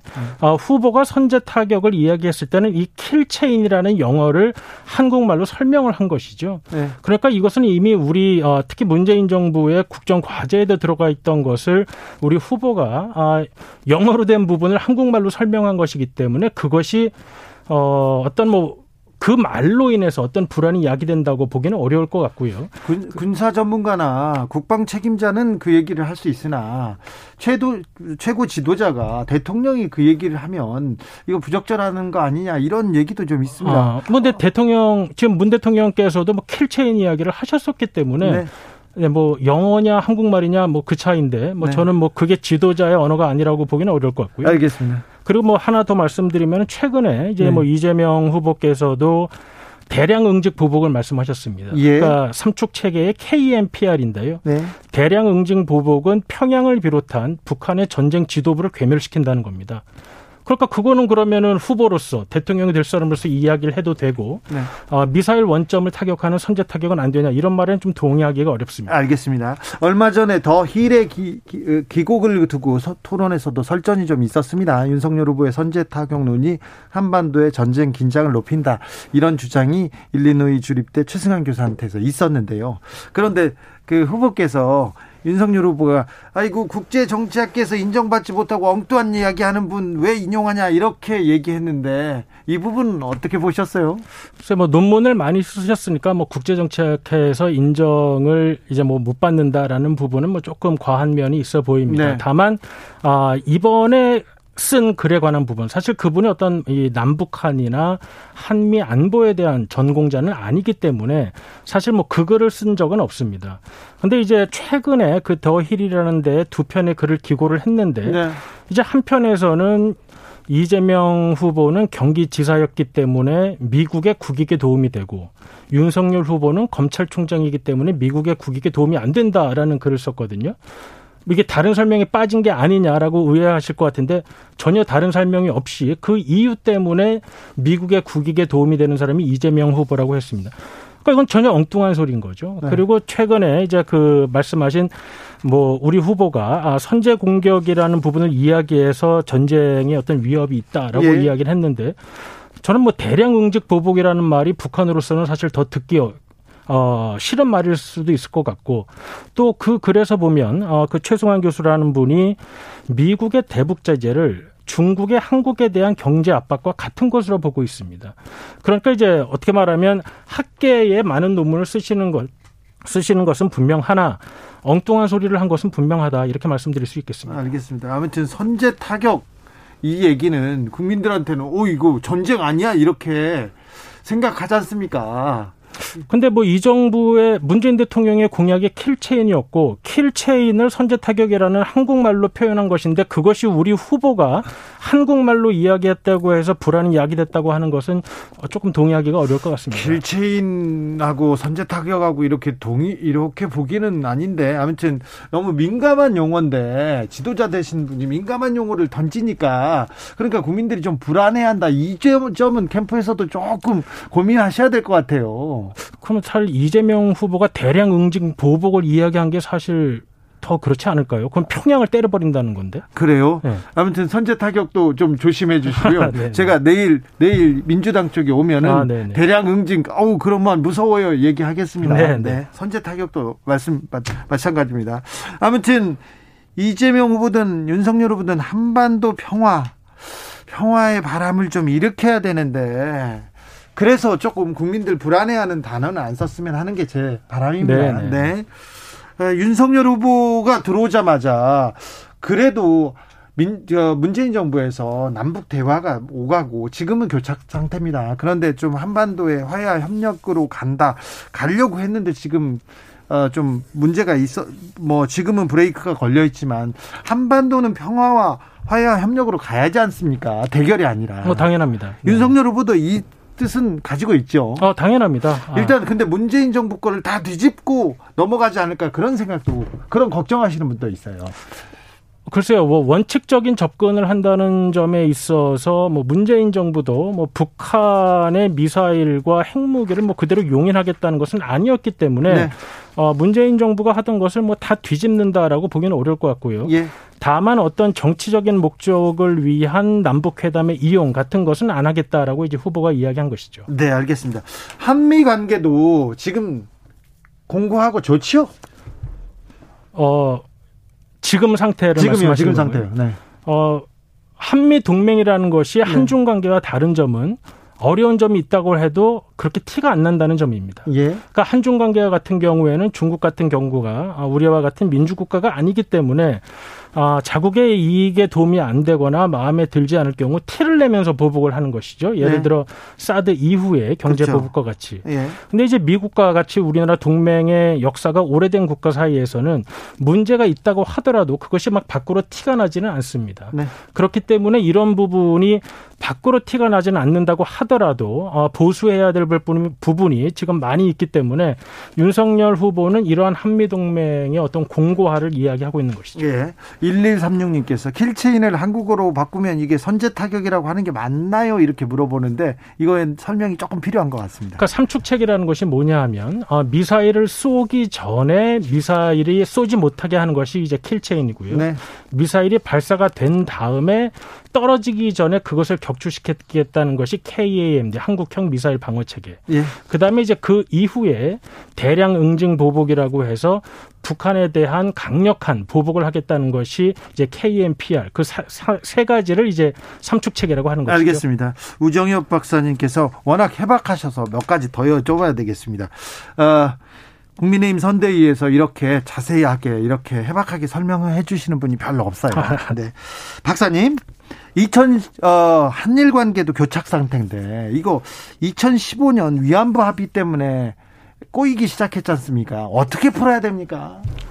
한일 양국의 공통적인 노력이 들어가야 되겠죠. 그러니까 예. 사실 한일 문제는 뭐 그 어떤 문제보다도 이것이 뭐 무력이 동원되지 않는 부분임에도 불구하고 풀기가 매우 어려운 문제입니다. 예. 아, 그렇기 때문에 이 문제에 있어서는 양국 지도자, 양국 국민들의 노력이 다 필요한 것이라고 생각이 됩니다. 네, 알겠어요.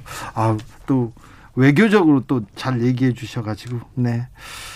어, 우크라이나 아, 전쟁에 대해서는 걱정할 필요가 없습니까?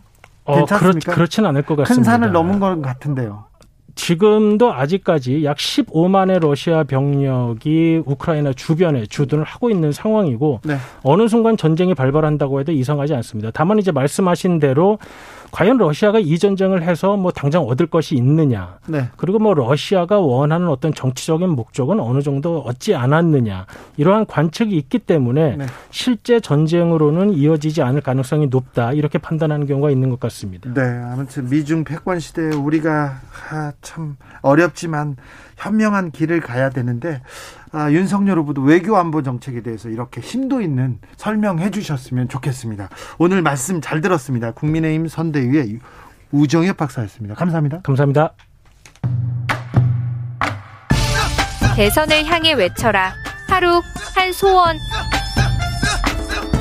주진우 라이브 청취자들이 보내주신 정치권에 바라는 소원. 하루에 하나씩 정치권을 향해 날려드립니다. 오늘의 소원은 6419님, 전관 예우, 변호사법 등 법조인 비리에 대하여 공수처가 확실한 역할 할 수 있도록 법 개정해 주세요. 대선까지 D-21일 하루 한 소원. 내일도 기대해 주세요.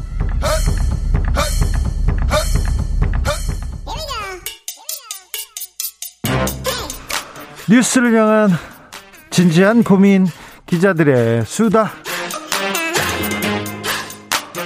라이브 기자실을 찾은 오늘의 기자는 KBS 산업과학부 김준범 기자입니다. 어서 오십시오. 네, 안녕하세요. 범블리 오셨습니다. 범블리. 네. 범물어 가는 건 아닙니다. 자, 오늘 준비한 첫 번째 뉴스부터 가볼까요? 예, 그 전국의 공무원 11만 명 정도가 이제 한 3주 남았잖아요. 이번 대선. 대선의 투표 업무, 개표 업무를 거부하겠다. 어, 이거. 라는 일종의 좀 깜짝 선언. 폭탄 선언인데요. 네. 사실 선거하면 선거 때, 투표 때, 그리고 또 개표 때 네. 공무원들이 밤새 고생하시잖아요. 예. 네. 사실 이게 좀 상당히 재밌는 뉴스입니다. 왜 재밌는 뉴스냐면 네. 지금까지 우리가 한 번도 고민하지 않았던 이슈를 던지고 있기 때문에 한번 고민해 볼 부분이 있는데 말씀하신 대로 당연히 공무원들이 지금까지 해왔던 일, 당연한 일 아니야 이렇게 생각하는 사람도 있었어요. 당연히 해야 하는 일이라고 생각들 해왔었는데 이게 사실 꼼꼼히 뜯어보면 공무원도 사실 이제 공무원도 국가 공무원도 있고 경찰 공무원도 있고 뭐 소방 공무원도 있고 다양한 공무원이 있잖아요. 네. 근데 이 투표 업무와 개표 업무의 거의 주축은 지방 공무원들이 해왔습니다. 네. 그러니까 쉽게 말해서 우리 시청, 구청, 군청, 동사무소, 주민센터 이런 지자체 공무원들이 해왔는데 네. 이 공무원들 11만 명이 이번에는 우리 투표와 개표무 못하겠다라고 동의하지 않겠다, 거부하겠다라는 서면을 작성을 해가지고 이제 선관위에 제출을 했고 어제 기자회견을 했어요. 아 그래요? 네. 자 이제 못하겠다. 지금껏 해왔는데 못하겠다 거부하는 이유가 뭡니까? 사실 이제 뭐 누구나 마찬가지 다 동의하시겠지만 이제 선거는 민주주의의 꽃이라고 하잖아요. 그럼 선거의 투표와 개표가 핵심인데 네. 그 업무를 누가 해야 하느냐? 네. 누가 해야 될까요?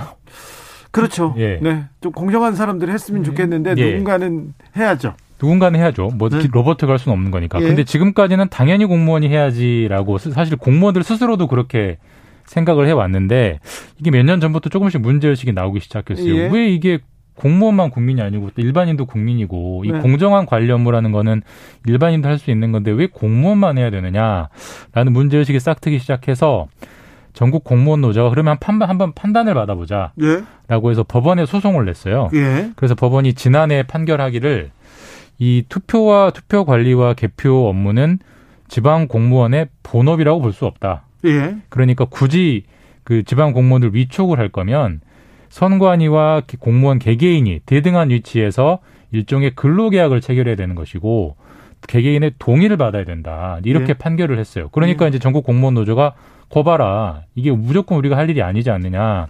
앞으로는 동의를 다 받아서 해라. 그리고 동의하지 않겠다는 사람은 시키지 말아라.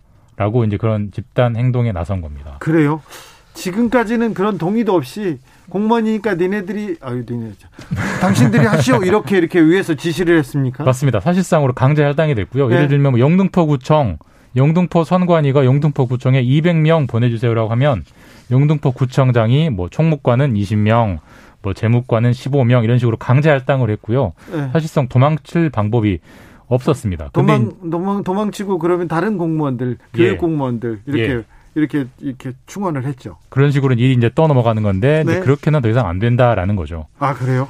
그런데 1,100명도 아니고 11만 명이 나섰어요 집단적으로. 예. 아왜 그랬을까요? 좀 다른 이유도 있을 것 같은데 이분들 좀 아 좀 섭섭지 않게 대접하지 예. 않았던 그러니까 것 같은데요. 동의를 받는 절차가 없었다는 점도 한 가지 이유가 있고 예. 결국 이제 노동에 대한 대가에 문제가 있는 건데 이하주님도 나란 일 아니냐 이렇게 얘기도 하는데 고아라님 그런데 공무원분들 수당 받으시는 거 아니에요 이렇게 물어봅니다. 맞습니다. 수당을 받습니다. 근데 수당이 이제 과연 적정한가에 대한 공무원들의 문제 제기가 있는 건데 저희가 투표는 6시에 시작을 하지만 보통 투표 관리하는 분들은 5시까지는 투표소에 도착을 하거든요. 그래야 네. 이제 투표 기, 기물을 정리를 하니까. 그 투표가 6시에 끝납니다만 6시에 땡 하고 퇴근하는 게 아니고 그 개표한 봉인을 해서 투표한 봉인을 해서 그 개표소에 때까지 갖다 줘야 되기 때문에 한 7시에서 8시쯤 끝난대요. 네. 그럼 5시에 출근해서 한 저녁 7시, 8시까지 일하기 때문에 14시간, 15시간 정도로 일을 하는데 수당이 나가긴 나갑니다. 근데 그걸 시급으로 환산해 보면 한 8,500원 정도가 이번에 어? 지급이 돼요. 8,500이요? 예, 시간당 8,500원. 아니 시간 외 수당이니까 네. 본, 본 업무보다 더 줘야 되는 거 아닙니까? 그런데 8,500원이면 지금 어휴. 최저임금이 9,120원이거든요. 그러니까 최저임금도 예. 안 되는 지금 시급을 준다고요? 예, 물론 물론 법적으로는 공무원은 모르시는 분들 많을 텐데 공무원은 근로자로 인정을 안, 안 하기 때문에 최저임금을 안 줘도 법적으로는 문제가 없긴 해요. 아하. 그래도 그래도 어쨌든 최저임금이라는 게 일을 하면 최소한 이 정도의 대가를 받아야 된다는 사회적 합인데 네. 그것도 안 주는 건 너무 부당한 대우 아니냐. 그렇죠. 이게 밤, 기본적으로 밤새워서 음, 일하시는데 특히 이제 개표는 밤새까지 일하는데 네. 교통편도 마땅히 없고 너무 부당한 대우 아니냐 이 불만이 깔려 있기 때문에 네. 110명도 아니고 11만 명이 이런 집단 의사를 나타낸 거죠. 자 이거는 좀 이건 좀 음. 어, 더 줘야 될 것 같습니다. 선거가 민주주의의 꽃이고요. 예. 중, 아주 중요한 사건, 중요한 어, 일인데 이거 수당을 좀 현실화해주는 방안은 없습니까? 이런 고민은 없었습니까? 사실 이 부분은 수당 현실화가 필요하다는 부분은 선거관리위원회조차도 동의를 하는 부분입니다. 모든 공무원들도 동의할 것 같은데. 예, 근데 다만 선관위 돈으로 주는 건 아니고 예. 결국 나라 돈 재정부가 예산을 배정을 해줘야 되는 건데 기재부에서 기재부가 줘야죠. 기재부가 잘 안 준다고 해요. 그래서 기재부가요? 예.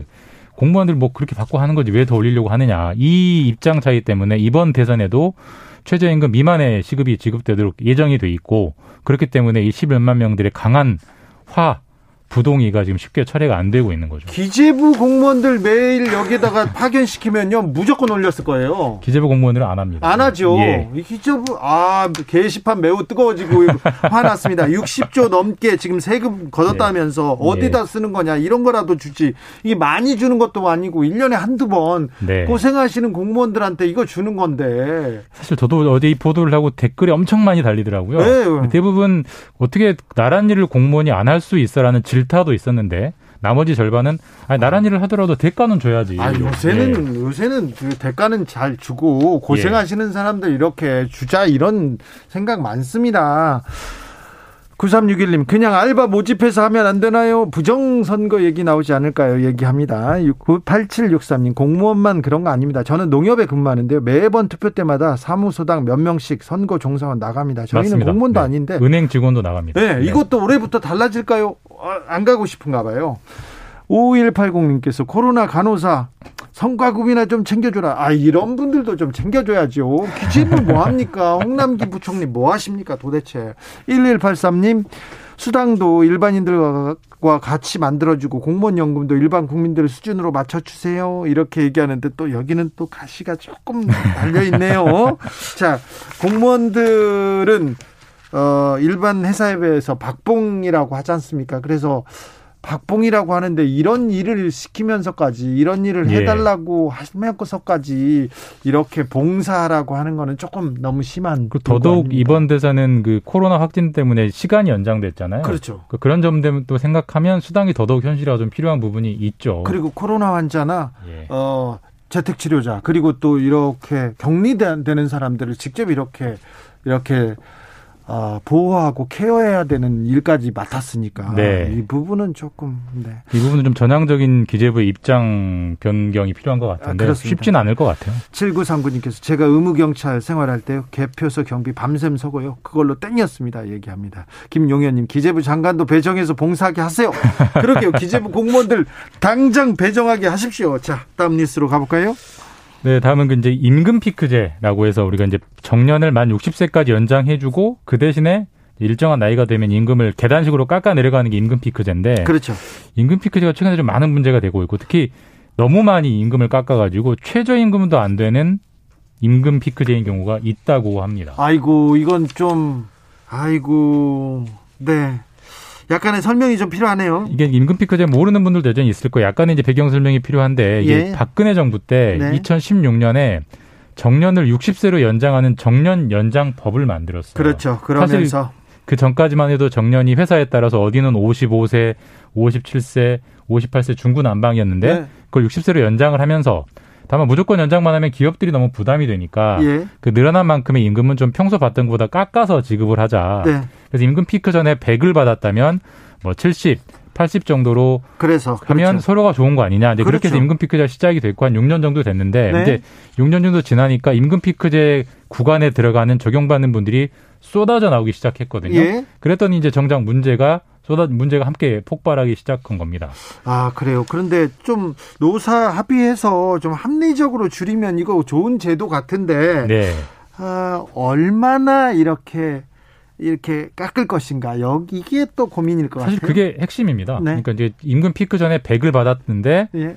뭐 90, 70, 80 요 정도를 지급을 하면 네. 사실 또 많이들 만족을 해요. 네. 실제로 노조가 있는 대기업이나 노조가 강한 공공기관 같은 경우는 그런 식으로 이제 노사 합의를 하는데 네, 그렇죠. 노조가 없는 그리고 노조가 아주 힘이 약한 곳들은 당연히 회사 입김이 세기 때문에 네.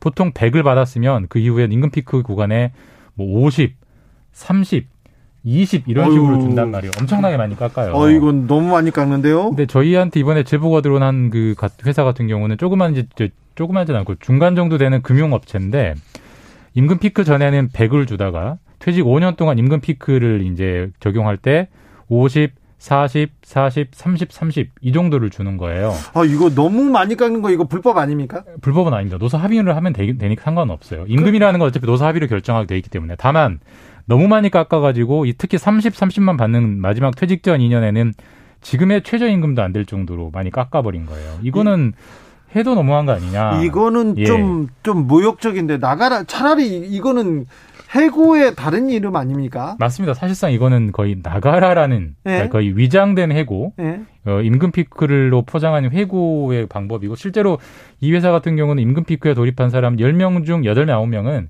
그냥 나간대요. 아, 예. 이돈 받고 어떻게 일하느냐. 아, 사실 회사의 일종의 횡포인데. 횡포죠. 노조가 없는 기업은 사실 이걸 또 막기가 현실적으로 어렵기 때문에 결국은 법원으로 끌고 가는 수밖에 없어요. 법원으로 끌고 가도 이거 회사를 이기기가 쉽지 않아 보이는데요. 설사 이긴다 해도 몇 년이 걸리고요. 예. 그러다 보면 퇴직을 하게 되고 그렇게 예. 회사가 그런 점을 다 알기 때문에 약한 고리를 파고 드는 거고. 그 그리고요 또 이런 판결 있지 않습니까? 판사가 아 노동자 쪽 손 잘 안 들어줘요. 맞습니다. 이것도 이제 이 종전에 이런 임금 피크에 이렇게 많이 깎아도 되느냐로 싸웠던 회사의 사례들이 있어요. 네. 근데 판결이 중구난방입니다. 네. 이제 말씀하신 대로 판사의 성향에 따라서 어디는 회사 측 손 들어주고 어디는 또 노동자 손, 손 들어주고 중구난방이기 때문에 사실 노조가 회사로 그 사건을 법원으로 끌고 가도 임금 피크제로 회사를 이길 수 있다는 보장이 없습니다. 이제. 김영성님께서 퇴직금도 줄어드나요? 이렇게 물어보는데 보통 임금 피크제 돌입하기 전에 먼저 퇴직금 정산을 합니다. 네. 그러니까 퇴직금과 임금 피크제는 크게 상관은 없고요.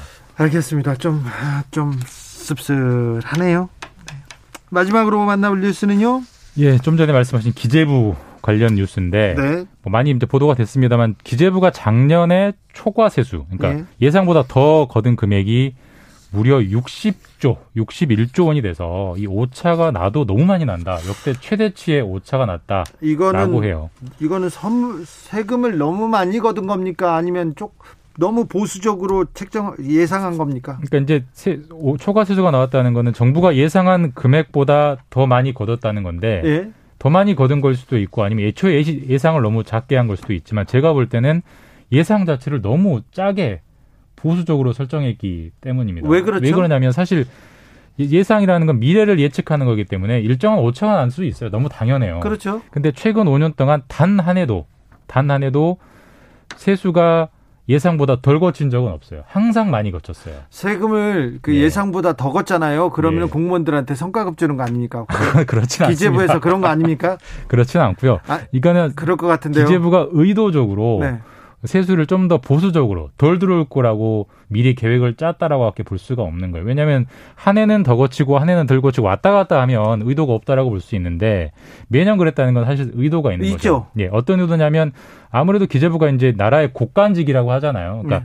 국간을 지키는 입장에서 돈을 좀 적게 써야 되기 때문에 세입 수입 자체를 좀 적을 거라고 예상을 해놔야 이 정치인들이나 어, 대통령이 돈을 함부로 안 쓰지 않겠느냐. 허리띠를 졸라맸다 이 얘기들 할 수도 있는데요. 예. 그런데 또 그런데 적재적소에 잘 써야죠. 맞습니다. 돈을 돈을 아니 필요할 때는 써 써야죠. 그러니까 뭐 모으기만 하는 게 또 능사는 아니지 않습니까? 능사가 분명히 아니고 그게 국가 재정과 가정 경제의 차이인데 가정 경제는 사실 아끼면 좋은 거죠. 네. 국가 경제는 사실 그 아껴서 뭐 합니까? 결국 국민에게 쓰려고 돈을 거둔 건데 네. 사실 작년 같은 경우에 그 이거 기억나실 거예요. 2차 방역 지원금을 국민의 88%에게 준 적이 있습니다. 예. 근데 전 국민을 주는 것도 아니고 80%를 준 것도 아니고 88. 도대체 88이 뭐냐? 네. 그 논란이 나왔던 이유가 저 기재부가 돈이 부족하기 때문에 절대로 100%는 안 된다라고 이제 버티면서 88이라는 애매한 절충점이 나왔거든요. 네. 이런 식으로 기재부가 예시당초 세입을 짜게 설정해 놓으면 돈을 써야 할 곳에 못 쓰는 거죠. 예. 우리 처음에 다뤘던 뭐 그 선거 관리 공무원들에 대한 수당 문제도 마찬가지죠. 예? 뭐 적재적소에 돈이 집행 안 되는 병목 현상이 일어나는 좀 의도적인 문제입니다. 이거는. 이거 기재부가 네. 이거는 좀 질책 받아야 될 문제입니다. 실제로 이번에 큰 질책을 받았고 이게 주무를 하는 게 기재부의 세제실이라는 곳인데 세제실장이 문책성 인사를 당했고 네. 기재부가 앞으로 좀 앞으로는 이 세수 추계를 세수 예상을 민간과 함께 하겠다. 라고 다짐을 하긴 했어요. 네. 근데 그 다짐이 이제 올해 또 지켜질지는 지켜봐야죠. 아무튼 국민들하고 조금 거리가 있는 기재부인 것 같습니다. 2507님께서 쓸 때 써야지 모아서 은행 지원해 주려고 이렇게 얘기합니다. PSC님께서는 기재부 장사 잘했네. 60조 벌었어. 60조 얘기합니다. 기자들의 수다 KBS 김준범 기자와 함께 배웠습니다. 감사합니다. 네, 다음 주에 뵙겠습니다. 네. 교통정보센터 다녀오겠습니다. 김한나 씨.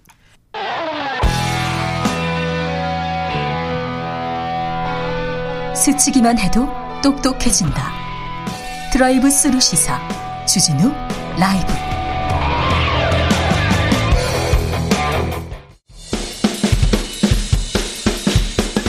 틱탁 틱탁 틱탁 현란한 입담의 환상 드리블 빅데이터로 읽어보는 대선 판세 이슈 티키타카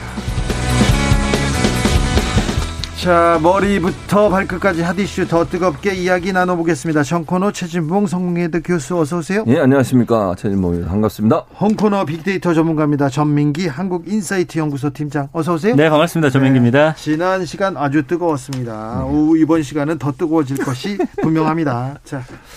아, 이 지난주에 음. 지난 주말부터 가장 뜨거웠던 이슈 중에 하나는 적폐청산이라는 단어였어요. 네. 어땠습니까? 그 최근에 나온 이슈 중에서 사실은 언론 보도나 이런 거에 비해서 국민들이 사실은 가장 주목한 단어는 이 적폐청산이었던 거예요. 그러니까요. 네, 2만 4천 건 정도가 일주일 만에 언급이 됐고요.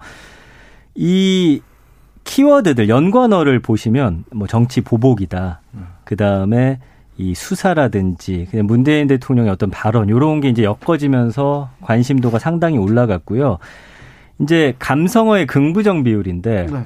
그 윤석열 후보 의혹이 이제 한참 제기될 때 부정 감성어가 80%까지 올라갔다가 네. 김건희 씨 사과 이후에 60% 후반 근데 적폐 청산과 관련해서는 부정 비율이 90%입니다. 아, 그래요? 이런 발언이 있더라도 사실은 뭐 지지하다라든지 네. 이런 쪽에 긍정 감성어가 보여져야 되는데 지금 뭐 이렇게 제가 보여드릴게요. 휴대폰에. 아, 다 빨간색이죠. 네. 이게 네. 이제 부정 감성어라는 뜻이에요. 보시면. 부정 감성어가 정확하게 어떤 의미입니까? 그러니까 예를 들어서 뭐 윤석열 적폐청산이라는 단어 뒤에 붙는 네. 형용사나 동사 같은 거. 아, 그러면 이거를 표현하는 것. 그래서 아, 뭐 예를 들면은 불쾌하다. 음. 너무 노골적이다. 음. 그 다음에 어 싫다. 음. 비판하다. 이런 강하게 이제 말씀하시는 분들이 계시고요.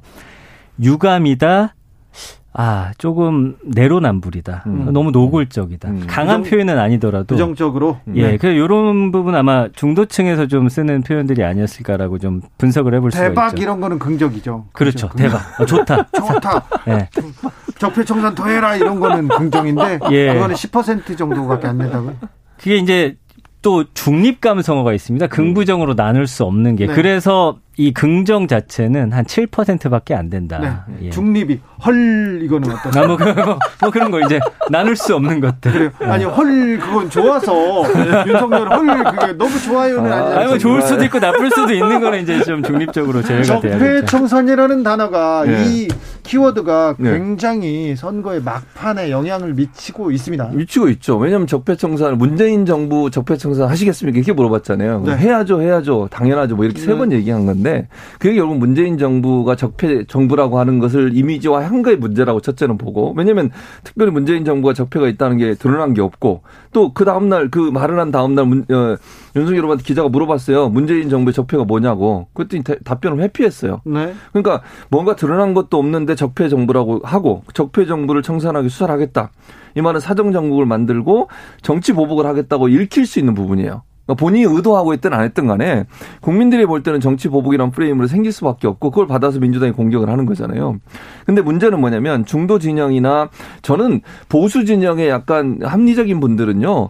대통령 후보라는 분이 뭔가 보복하는 듯한 발언을 하는 것 자체를 싫어해요. 그리고 대선이 끝나고 나면 사실은 화합하고 네. 하나가 돼야 되는 거잖아요. 네. 뭐 반대편에 있는 사람이든 50대 50이라 하더라도 그래도 국민의 대통령이 돼야죠. 그렇죠. 그리고 이제 그걸 화합하겠다는 의도로 나가는 것이 국민들이 기대하는 거예요. 미래지향적이니까. 근데 이런 발언을 함으로써 대통령 후보에 대한 반감이 더 커질 수밖에 없다. 그게 여론조사에도 반영될 수 있다고 봅니다. 네.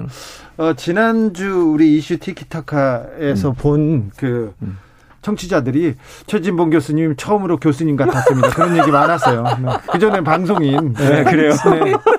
래퍼 막 그러다가. 아, 네. 저랑 많이 하셔야겠는데. 그렇죠. 네. 원래 원래 모습을 찾기 위해서. 여기서 한 걸음 더 가보겠습니다. 예. 교수님. 예. 근데 아, 적폐청산, 적폐청산 이런 음, 얘기를 음, 하면 음. 사실이든 아니든 그 프레임화 될 수도 있지 않습니까? 그렇죠. 그게 이번에는 잘 안 먹히나요? 왜냐면 그게 뭔가 있었으면 먹힐 거예요. 예를 들어서 음. 게이트라든지 보통 이제 정부 말 정권 말기가 되면 뭐 친인척 관련된 그렇죠. 사건이 그렇죠. 터지거나 아니면 뭐 측근 관련된 비리가 있거나 이래 가지고 있죠. 그렇죠. 그러면 그게 먹히죠. 근데 지금 그게 전혀 없잖아요. 그리고 심지어는 현재 문재인 대통령에 대한 국정 어, 운영에 대한 지지율 보세요. 40% 거의 상, 항상 위에 있습니다. 오히려 또좀 올라갔어요. 네. 네. 그런 상황에서 문재인 정부를 적폐 정부라고 규정을 하는 듯한 뉘앙스의 발언을 하면 국민들이 받아들이기가 힘들잖아요. 이게 합리적이고 논리적이어야 되거든요. 그러니까 뭔가 국민들이 볼 때 아, 그, 그 얘기 할 수 있어 라고 하는 판단이 들어야 되는데 그런 상황이 아닌데 그런 얘기를 한 것은 검찰 출신으로서 사정정국 만드는 거 아니냐는 불안감이 더 커질 수 있는 요소가 된다는 거죠. 그런데 전민기 팀장님, 네. 그런데 여론조사를 보면 적폐 청산 그 찬성한다 그게 더 높다는 그런 여론도 많던데 빅데이터는 달리 보네요. 어, 글쎄요. 그거는 제가 뭐 어떻게 설명드리기가 어려운데 일단은 빅데이터라 함은 이 안에서 뭐좀 좀 더 여론조사보다는 좀 자유롭게 의견을 좀 어, 올리시는 편이기 때문에 그래서 이거는 뭐 어떤 어 정치적으로 지지를 하느냐 안 하느냐를 떠나서 네. 아마 이 적폐청산 아까 말씀해 주신 대로 알겠습니다. 지지를 하더라도 그 네. 그 부분에 대해서는 좀 부정적으로 많이 보시는 것 같습니다. 데이터로 음. 읽는 세상입니다. 그렇죠. 네, 음. 데이터 어, 저, 제가 전민기 팀장 제가 좀 추가로 말씀드려도 돼요? 예를 들면 전민기 팀장이 보시는 빅데이터 분석은 전체 이제 예를 들면 포털 사이트에서 움직이는 전체를 보는 거고 네. 이그 여론조사는 샘플을 갖고 하는 거잖아요. 네. 그리고 이제 보수와 진보 진영의 지지자들이 일정 부분 약간의 차이를 가지고 참여를 해요. 그러다 보니까 샘플 자체가 적고 한 1,000명, 많으면 3,000명인데요. 전국적으로. 네. 이러다 보니까 대표성은 물론 저는 뭐 그걸 부인하고 싶진 않고요. 다만 음. 그게 100% 국민의 모든 걸 반영한다고 하는 데 있어서는 약간의 괴리감이 있을 수 있다는 얘기를 하고 싶습니다. 교수님 같네요, 진짜. 아, 감사합니다. 네. 그래서 이거는 음. 데이터 자체는 한쪽 편을 들기보다는 일단 상식선에서 좀 이런 키워드들이 좀 많이 등장한다고 보시면 될 것 같습니다. 알겠습니다. 킹콩님께서 이걸 보복 이미지로 만드는 것은 정치인은 원칙을 얘기하면 안 됩니다. 술에 술 탄 듯, 물에 물 탄 듯. 그래서 정치적인 수사, 정치적인 음. 뭐, 막 화법 그런 얘기도 있지 않습니까? 네. 아, 4790님, 윤석열 후보가 문재인 정부와 함께 검찰 수뇌부로 있었잖아요. 그래서 거부 반응이 더 큰 겁니다. 음, 이런 음. 얘기도 음. 이런 지적도 해주셨습니다. 그리고 중요한 키워드는 네. 단일화입니다. 단일화에 대한 관심도 어느 정도입니까? 지난주에 이제 관심 없다라고 말씀을 드렸었는데 네. 이제 안철수 후보가 단일화 이야기를 던졌어요. 한 음. 이후에 음. 어, 하루 만에 한 15,000건 정도 올라갔으니까 관심도는 좀 올라왔다. 네. 이렇게 좀 보여져요. 근데 이제 그 이후에 사실은 이게 이제 뭐 그래프로 치면 이제 피크를 찍고 나서 보통은 이게 조금씩 조금씩 떨어져야 되는데 확 떨어졌더라고요. 그러니까 단일화에 대해서 국민들은 반드시 해야 된다라든지 음, 음. 야 이거 필요한 거지라는 인식은 조금 적지 않나라는 이제 예상을 좀 해볼 수가 있고요. 네. 그 다음에 이제 단일화 관련해서 그럼 긍부정 비율 이것도 좀 중요하겠죠. 부정이 56%입니다. 네. 그래서 반대한다. 네. 좀 안타깝다. 부정적이다. 싫다. 음. 우려가 된다. 그러나 그 안에서 또 찬성하시는 분들은 진정성 있게 하면 좋다. 네. 지지한다. 원한다. 어, 성공했으면 좋겠다. 가능한다. 바라다. 이런 키워드도 있어서 일단은 전체적으로는 한 40% 정도는 찬성을 하고 계신 것 같고 예. 50% 살짝 넘게는 좀 여기에 대해서 좀 부정적으로 보시는 그런 인식이 좀 있습니다. 음, 예. 왜냐면 이게 왜 그런 지금 전 팀장이 설명해서 갑자기 뚝 떨어졌다고 그랬잖아요. 그러니까 처음에 안철수 후보가 단일화 얘기를 던졌을 때는 관심이 확 올라갔어요. 예. 근데 반응이 시큰둥해. 그러니까 무슨 예. 말이냐면 국민의힘이나 안철 어저 유 어, 누구죠? 윤석열 후보. 윤석열 후보 측에서 좀 더 적극적으로 나왔다고 하면 아마 단일화 이슈가 하나의 이슈가 돼서 계속 끌고 갔을 거예요. 네. 근데 우리는 그냥 접고 들어오세요. 이런 태도를 보이잖아요. 예를 들면 네. 단판 제해야 된다. DJP 연합처럼 단판 제한다고 하면 안철수 후보가 제시했던 제시를 안 받겠다는 거예요. 안철수 후보는 국민 경선하자는 거거든요. 네. 그건 본인 생각이시고 우리는 안 받겠습니다. 이런 얘기를 해버리면 관심도가 뚝 떨어지죠. 왜냐하면 합의될 가능성이 낮은 거잖아요. 결국은.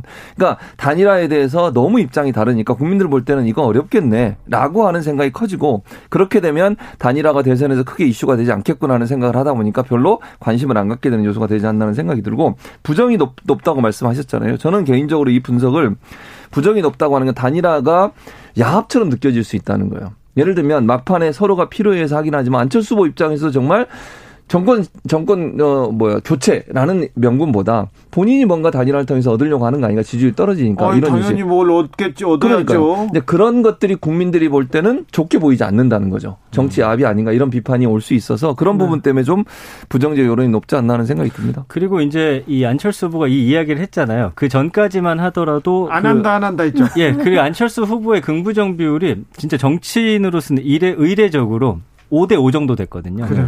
근데 오히려 지금 37대 63 정도로 부정이 좀 더 올라갔고요. 단일화 이후에 발언 이후에요? 예, 예, 예. 그리고 그거는 이제 물론 안철수 후보에 대한 부정적인 감정도 있겠지만 단일화 자체를 좀 그렇게 보시는 분들이 계신 것 같고 그럼 단일화의 주체를 어, 안철수 플러스 단일하냐, 윤석열 플러스 단일하냐, 이렇게 좀 구별해서 넣었을 때는 안철수 후보 플러스 단일화가 부정 감성이 좀 더 낮게 나타나더라. 음, 음. 예, 요 부분까지 좀 말씀드릴 수 있겠습니다. 알겠습니다. 아, 네. 깊이 읽어봤습니다. 6908님께서 국민은 누가 이기든 보복보다는 화합하는 대통령을 원합니다. 이렇게 맞습니다. 얘기합니다. 음. 고재성님께서 문재인 정부가 적폐 청산을 제대로 못해서 역공당한 것 같습니다. 최저임금 목표 달성 안 됐고요. 공공기관부터 시작해서 비정규직 제대로 공약이 안 되고 그러니까 국민의힘에서 왜 적폐 청산을 못했냐고 우리가 청산하겠다는 거죠 이렇게 창의적으로 읽어, 주셨습니다 지난주에는요 우리 그 방송 이후에 네. 주말에 가장 뜨거웠던 이슈는 아무래도 구두발 사진이었던 것 같습니다. 그러, 그러자마자 국민의힘에서 또 식당 흡연 사진 이렇게 잇따라 공개 공개하면서 맞불을 놓았는데 어, 이두 사건은 어떻게 이렇게 반응했습니까? 자 구두발과 이 흡연 사진 요 언급량 자체는 거의 비슷합니다. 진짜로요? 만, 네, 만 육천 건과 만 팔천 건 오히려 음. 좀 흡연 관련한 음. 거기가 언급량이 좀 더 높고요. 어 그래요? 부정도 이 흡연이 한, 음, 7, 어, 10% 정도 높습니다. 음. 그러니까 구두 관련해서가 73%, 뭐, 뿔나다, 유감이다, 민폐다, 더럽다, 잘못됐다, 진상이다. 음. 흡연과 관련해서는 잘못됐다, 어, 이거 진짜 분노한다, 음. 뭐, 급발진하다, 뭐, 이런 음. 단어가 있는데, 이런 그 세심한 키워드로 갈수록 데이터 상에서 그 민주당 쪽에 좀 더 잣대가 늘 높게 해서 부정비율이 아. 높게 나타나는 거는 사실입니다. 그래서 좀 국민들은 어쨌든 두 개 다 좋지 않게 반응하고 있는데 그 어떤 사실이 밝혀졌음에도 불구하고 좀 흡연 쪽이 조금 더 비율이 어, 안 좋게 가져가고 이거 있다. 이거 참 좀 의외라고 생각하는 분들이 좀 있을 것 같네요. 그러니까 이제 전민기 팀장이 부연 설명을 해주셨잖아요. 그러니까 진보 진영이나 진보 정치인에 대해서 갖고 있는 이 도덕적 기준이 훨씬 높다는 얘기를 하는 네. 거죠. 그러다 보니까 그 기준을 못 미치면 결국은 그게 더 실망감을 크게 주는 거죠. 그러니까 보수 진영이 있는 정치인의 어, 기대하고 있는 어떤 도덕적 기준하고 진보 진영에 있는 정치인에게 도, 어, 기, 보이고 있는 어떤 도덕적 기준 자체가 다르다고 하는 부분이 일정으로 작용됐다고 보여지고요. 음. 이제 흡, 식당 흡연 사건 같은 경우는 처음에 이 사진이 터졌을 때는 언급량이 많았을 거로 저도 봐요. 전민기팀이 네. 말씀하신 거죠. 근데 이제 그게 논란이 좀 됐던 것은 8년 전 사진이었고 그 당시에 옆자리에 있는 분도 담배, 같이 담배를 피고 계셨거든요. 그래서 지금의 눈으로 보면 정말 잘못됐죠. 그리고 가능하면 공공장소나 실내에서 담배 안 피는 게 좋다고 저는 생각해요. 그리고 계도 기간이라 하더라도 계도 기간이어도 지켜주는 게 좋고요. 법적으로는 불법이 아니더라도. 근데 그 당시에 옆에 좌석이 없, 이 민주당 해명을 보면 옆에 좌석이 아무도 없었고 자기 팀만 있었는데 옆에 분도 함께 맞담배를 피웠다라고 얘기를 하니까 그게 그 당시에 통용되는 어떤 그 상황이었다고 하면 예. 이해되는 부분도 어느 정도 있을 거라고 생각해요. 네네. 그래서 이런 부분들이 얼마나 잘 전달되느냐가 결국은 이거 이런 여론에 영향을 주는 요소로 작용할 수 있다고 저는 봅니다. 아, 구두발 사진하고 식당 음. 흡연 사진이 비슷하게 부정도도 그 비슷했다. 오, 네. 좀 놀랍습니다. 음. 대선 자체에 음. 피로감을 느끼는 분들도 맞아요. 좀 많은 것 같아요. 투표 안 하겠다는 음, 음, 사람들도 네. 많이 봤어요. 네. 그러니까 이 비호감이라는 게 사람들 굉장히 피곤하게 하고 있고 그 사실은 국민들의 마음은 진짜 아까 말씀 문자에도 왔지만 화합이라든지 네.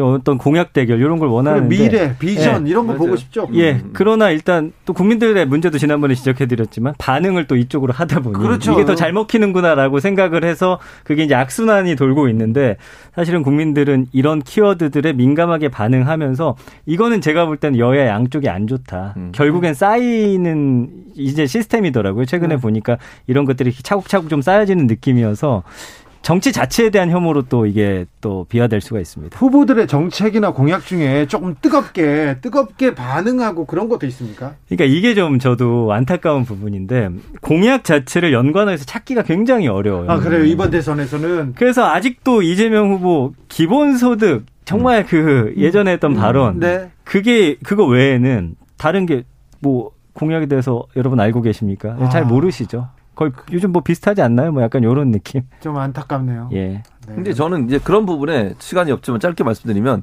언론의 역할도 중요하다고 생각해요. 그렇죠. 왜냐하면 언론이 자꾸 그런 아까 자극적인 내용들 있잖아요. 이런 내용만 계속 보도를 해요. 따라가면서 그러니까 이제 문제는 공약에 대해서 검증하고 공약을 좀 더 부각시켜서 어떤 공약이 정말 합리적이고 그다음에 우리가 우리 미래를 책임질 수 있는 공약이냐 하는 부분은 검증보다는 이런 이제 자극적인 요소들을 가지고 자꾸 하다 보니까 국민들이 그것만 따라가다 보니 여론을 따라가게 되고 그러니까 언론의 보도를 따라가게 되고 그게 여론 형성에 영향을 미치는 요소가 아닌가. 근데 공약 내놓을 때도 요새 음. 즉각적인 반응이 가능하니까 던져보고 아니다 싶으면 접고 음. 좋아하는 것 같은 거는 또 끼어 넣고 하다 보니까 공약이 좀 비슷해지고 있다라는 이야기도 그렇죠. 들리거든요. 네, 맞아요. 네, 그 부분 부분들에 대한 좀 음. 어, 평가도 있어야 될 것 같습니다. 저희도 외교 안보 말고는 다른 데선 비슷해지고 있어서 지금 네. 외교 안보 계속 좀 듣고 있습니다. 토니 민님께서 진영 논리가 문제입니다. 국민이 갈라져 있어요. 이렇게 얘기합니다. 음. 트럼프 전후에 음. 미국 사회도 갈라져 있고 그렇죠. 서로 이제 듣고 싶은 얘기만 들으려고 음. 하고 맞아요. 네. 진실이 중요하지 않은 그런 그렇죠. 때가 된 것 같습니다. 맞습니다. 그래서 확증 편향이라고 우리가 그러잖아요. 네. 본인들이 믿고 있는 것을 더 강화시켜 줄 수 있는 정보만 찾아요. 네. 그리고 현재 SNS 중심으로 뉴스가 소비가 되다 보니까 그게 더 강화될 수밖에 없어요. 예전에는 공중파나 지상파 방송사들이 주류를 이루고 있어서 그걸 통해서 뉴스를 소비하면 다양한 의견을 들을 수 있는데 자기가 추천받는 알고리즘으로 추천받거나 또 지인이 추천해주는 영상을 보게 되거나 본인이 관심 있는 자료들을 찾게 되면 결국 비슷한 내용밖에 안 들어요. 그게 이제 확증 편향이 되는 거거든요. 그런데 전혀 진실과 음. 사실에서 멀어지는 사람들이 많잖아요. 그렇죠. 그렇게 되면 왜냐하면 유튜브나 이런 SNS 같은 경우에는 사실이 아닌 내용도 너무너무 많거든요. 음. 본 주장이 들어가는 거잖아요. 네. 팩트가 아니라. 근데 그 주장을 사실로 인식하는 오해. 왜냐면 유튜브 같은 경우는 방송의 역할을 하고 있다고 저는 봐요. 왜냐면 일반인들은 그걸 보면서 이걸 개인의 의견이라고 보지 않고 시사 대담이구나 또는 누군가의 전문가가 얘기해 주는 거나 이렇게 인식하고 보거든요. 네. 저는 누군가가 한번 이걸 끊어야 된다고 생각하는 음. 게그 반응이라든지 이런 것 들이 사실 모든 국민의 의견이 아니에요. 예. 대다수의 의견이 아니기 때문에 음. 사실은 공약하고 깨끗한 선거를 통해서 아, 이게 먹히는 거라를 누군가 한번 보여줘야 되지 않을까라는 생각이 들고 그것을 할 수 있는 건 이제 우리 국민이 아닌가라는 좀 생각이 듭니다. 굉장히 듭니다. 어렵습니다. 선거 유세가 시작되고 음. 선거 예. 정책 이제 본격적인 선거전이 시작됐는데도 음. 아직도 자기 지지자들 음, 일부 맞아. 목소리 크고 큰 사람들이 지금 좌우하고 있는 거 아닌가 그런 생각도 합니다. 음. 확증 편향에 빠지기 않, 빠지지 않게 해서 음. 편식 없는 정보를 음. 소비하기 맞아요. 위해서 음. 조금 더 노력이 그럼요. 필요한데 맞아요. 기존 언론이 좀 더 잘해야 될 것 같고요. 그럼요. 맞습니다. 정치인들도 이렇게 갈라치기 그만해야죠. 음. 네거티브도 그만하고. 근데 국민들도 어떤 사안에 대해서 뭔가 본인 이야기하기 무서워졌어요. 왜냐하면 어떤 이야기를 했을 때 그게 한쪽의 주장일 경우에는 그쪽 사람으로 몰아버리거든요. 네. 그러니까 뭐 주장하기도 그러다 보니까 데이터가 계속 양쪽만 나오는 그래서 음. 사안별로 좀 이렇게 좀 구별됐으면 좋겠고. 그렇죠. 예, 예, 예.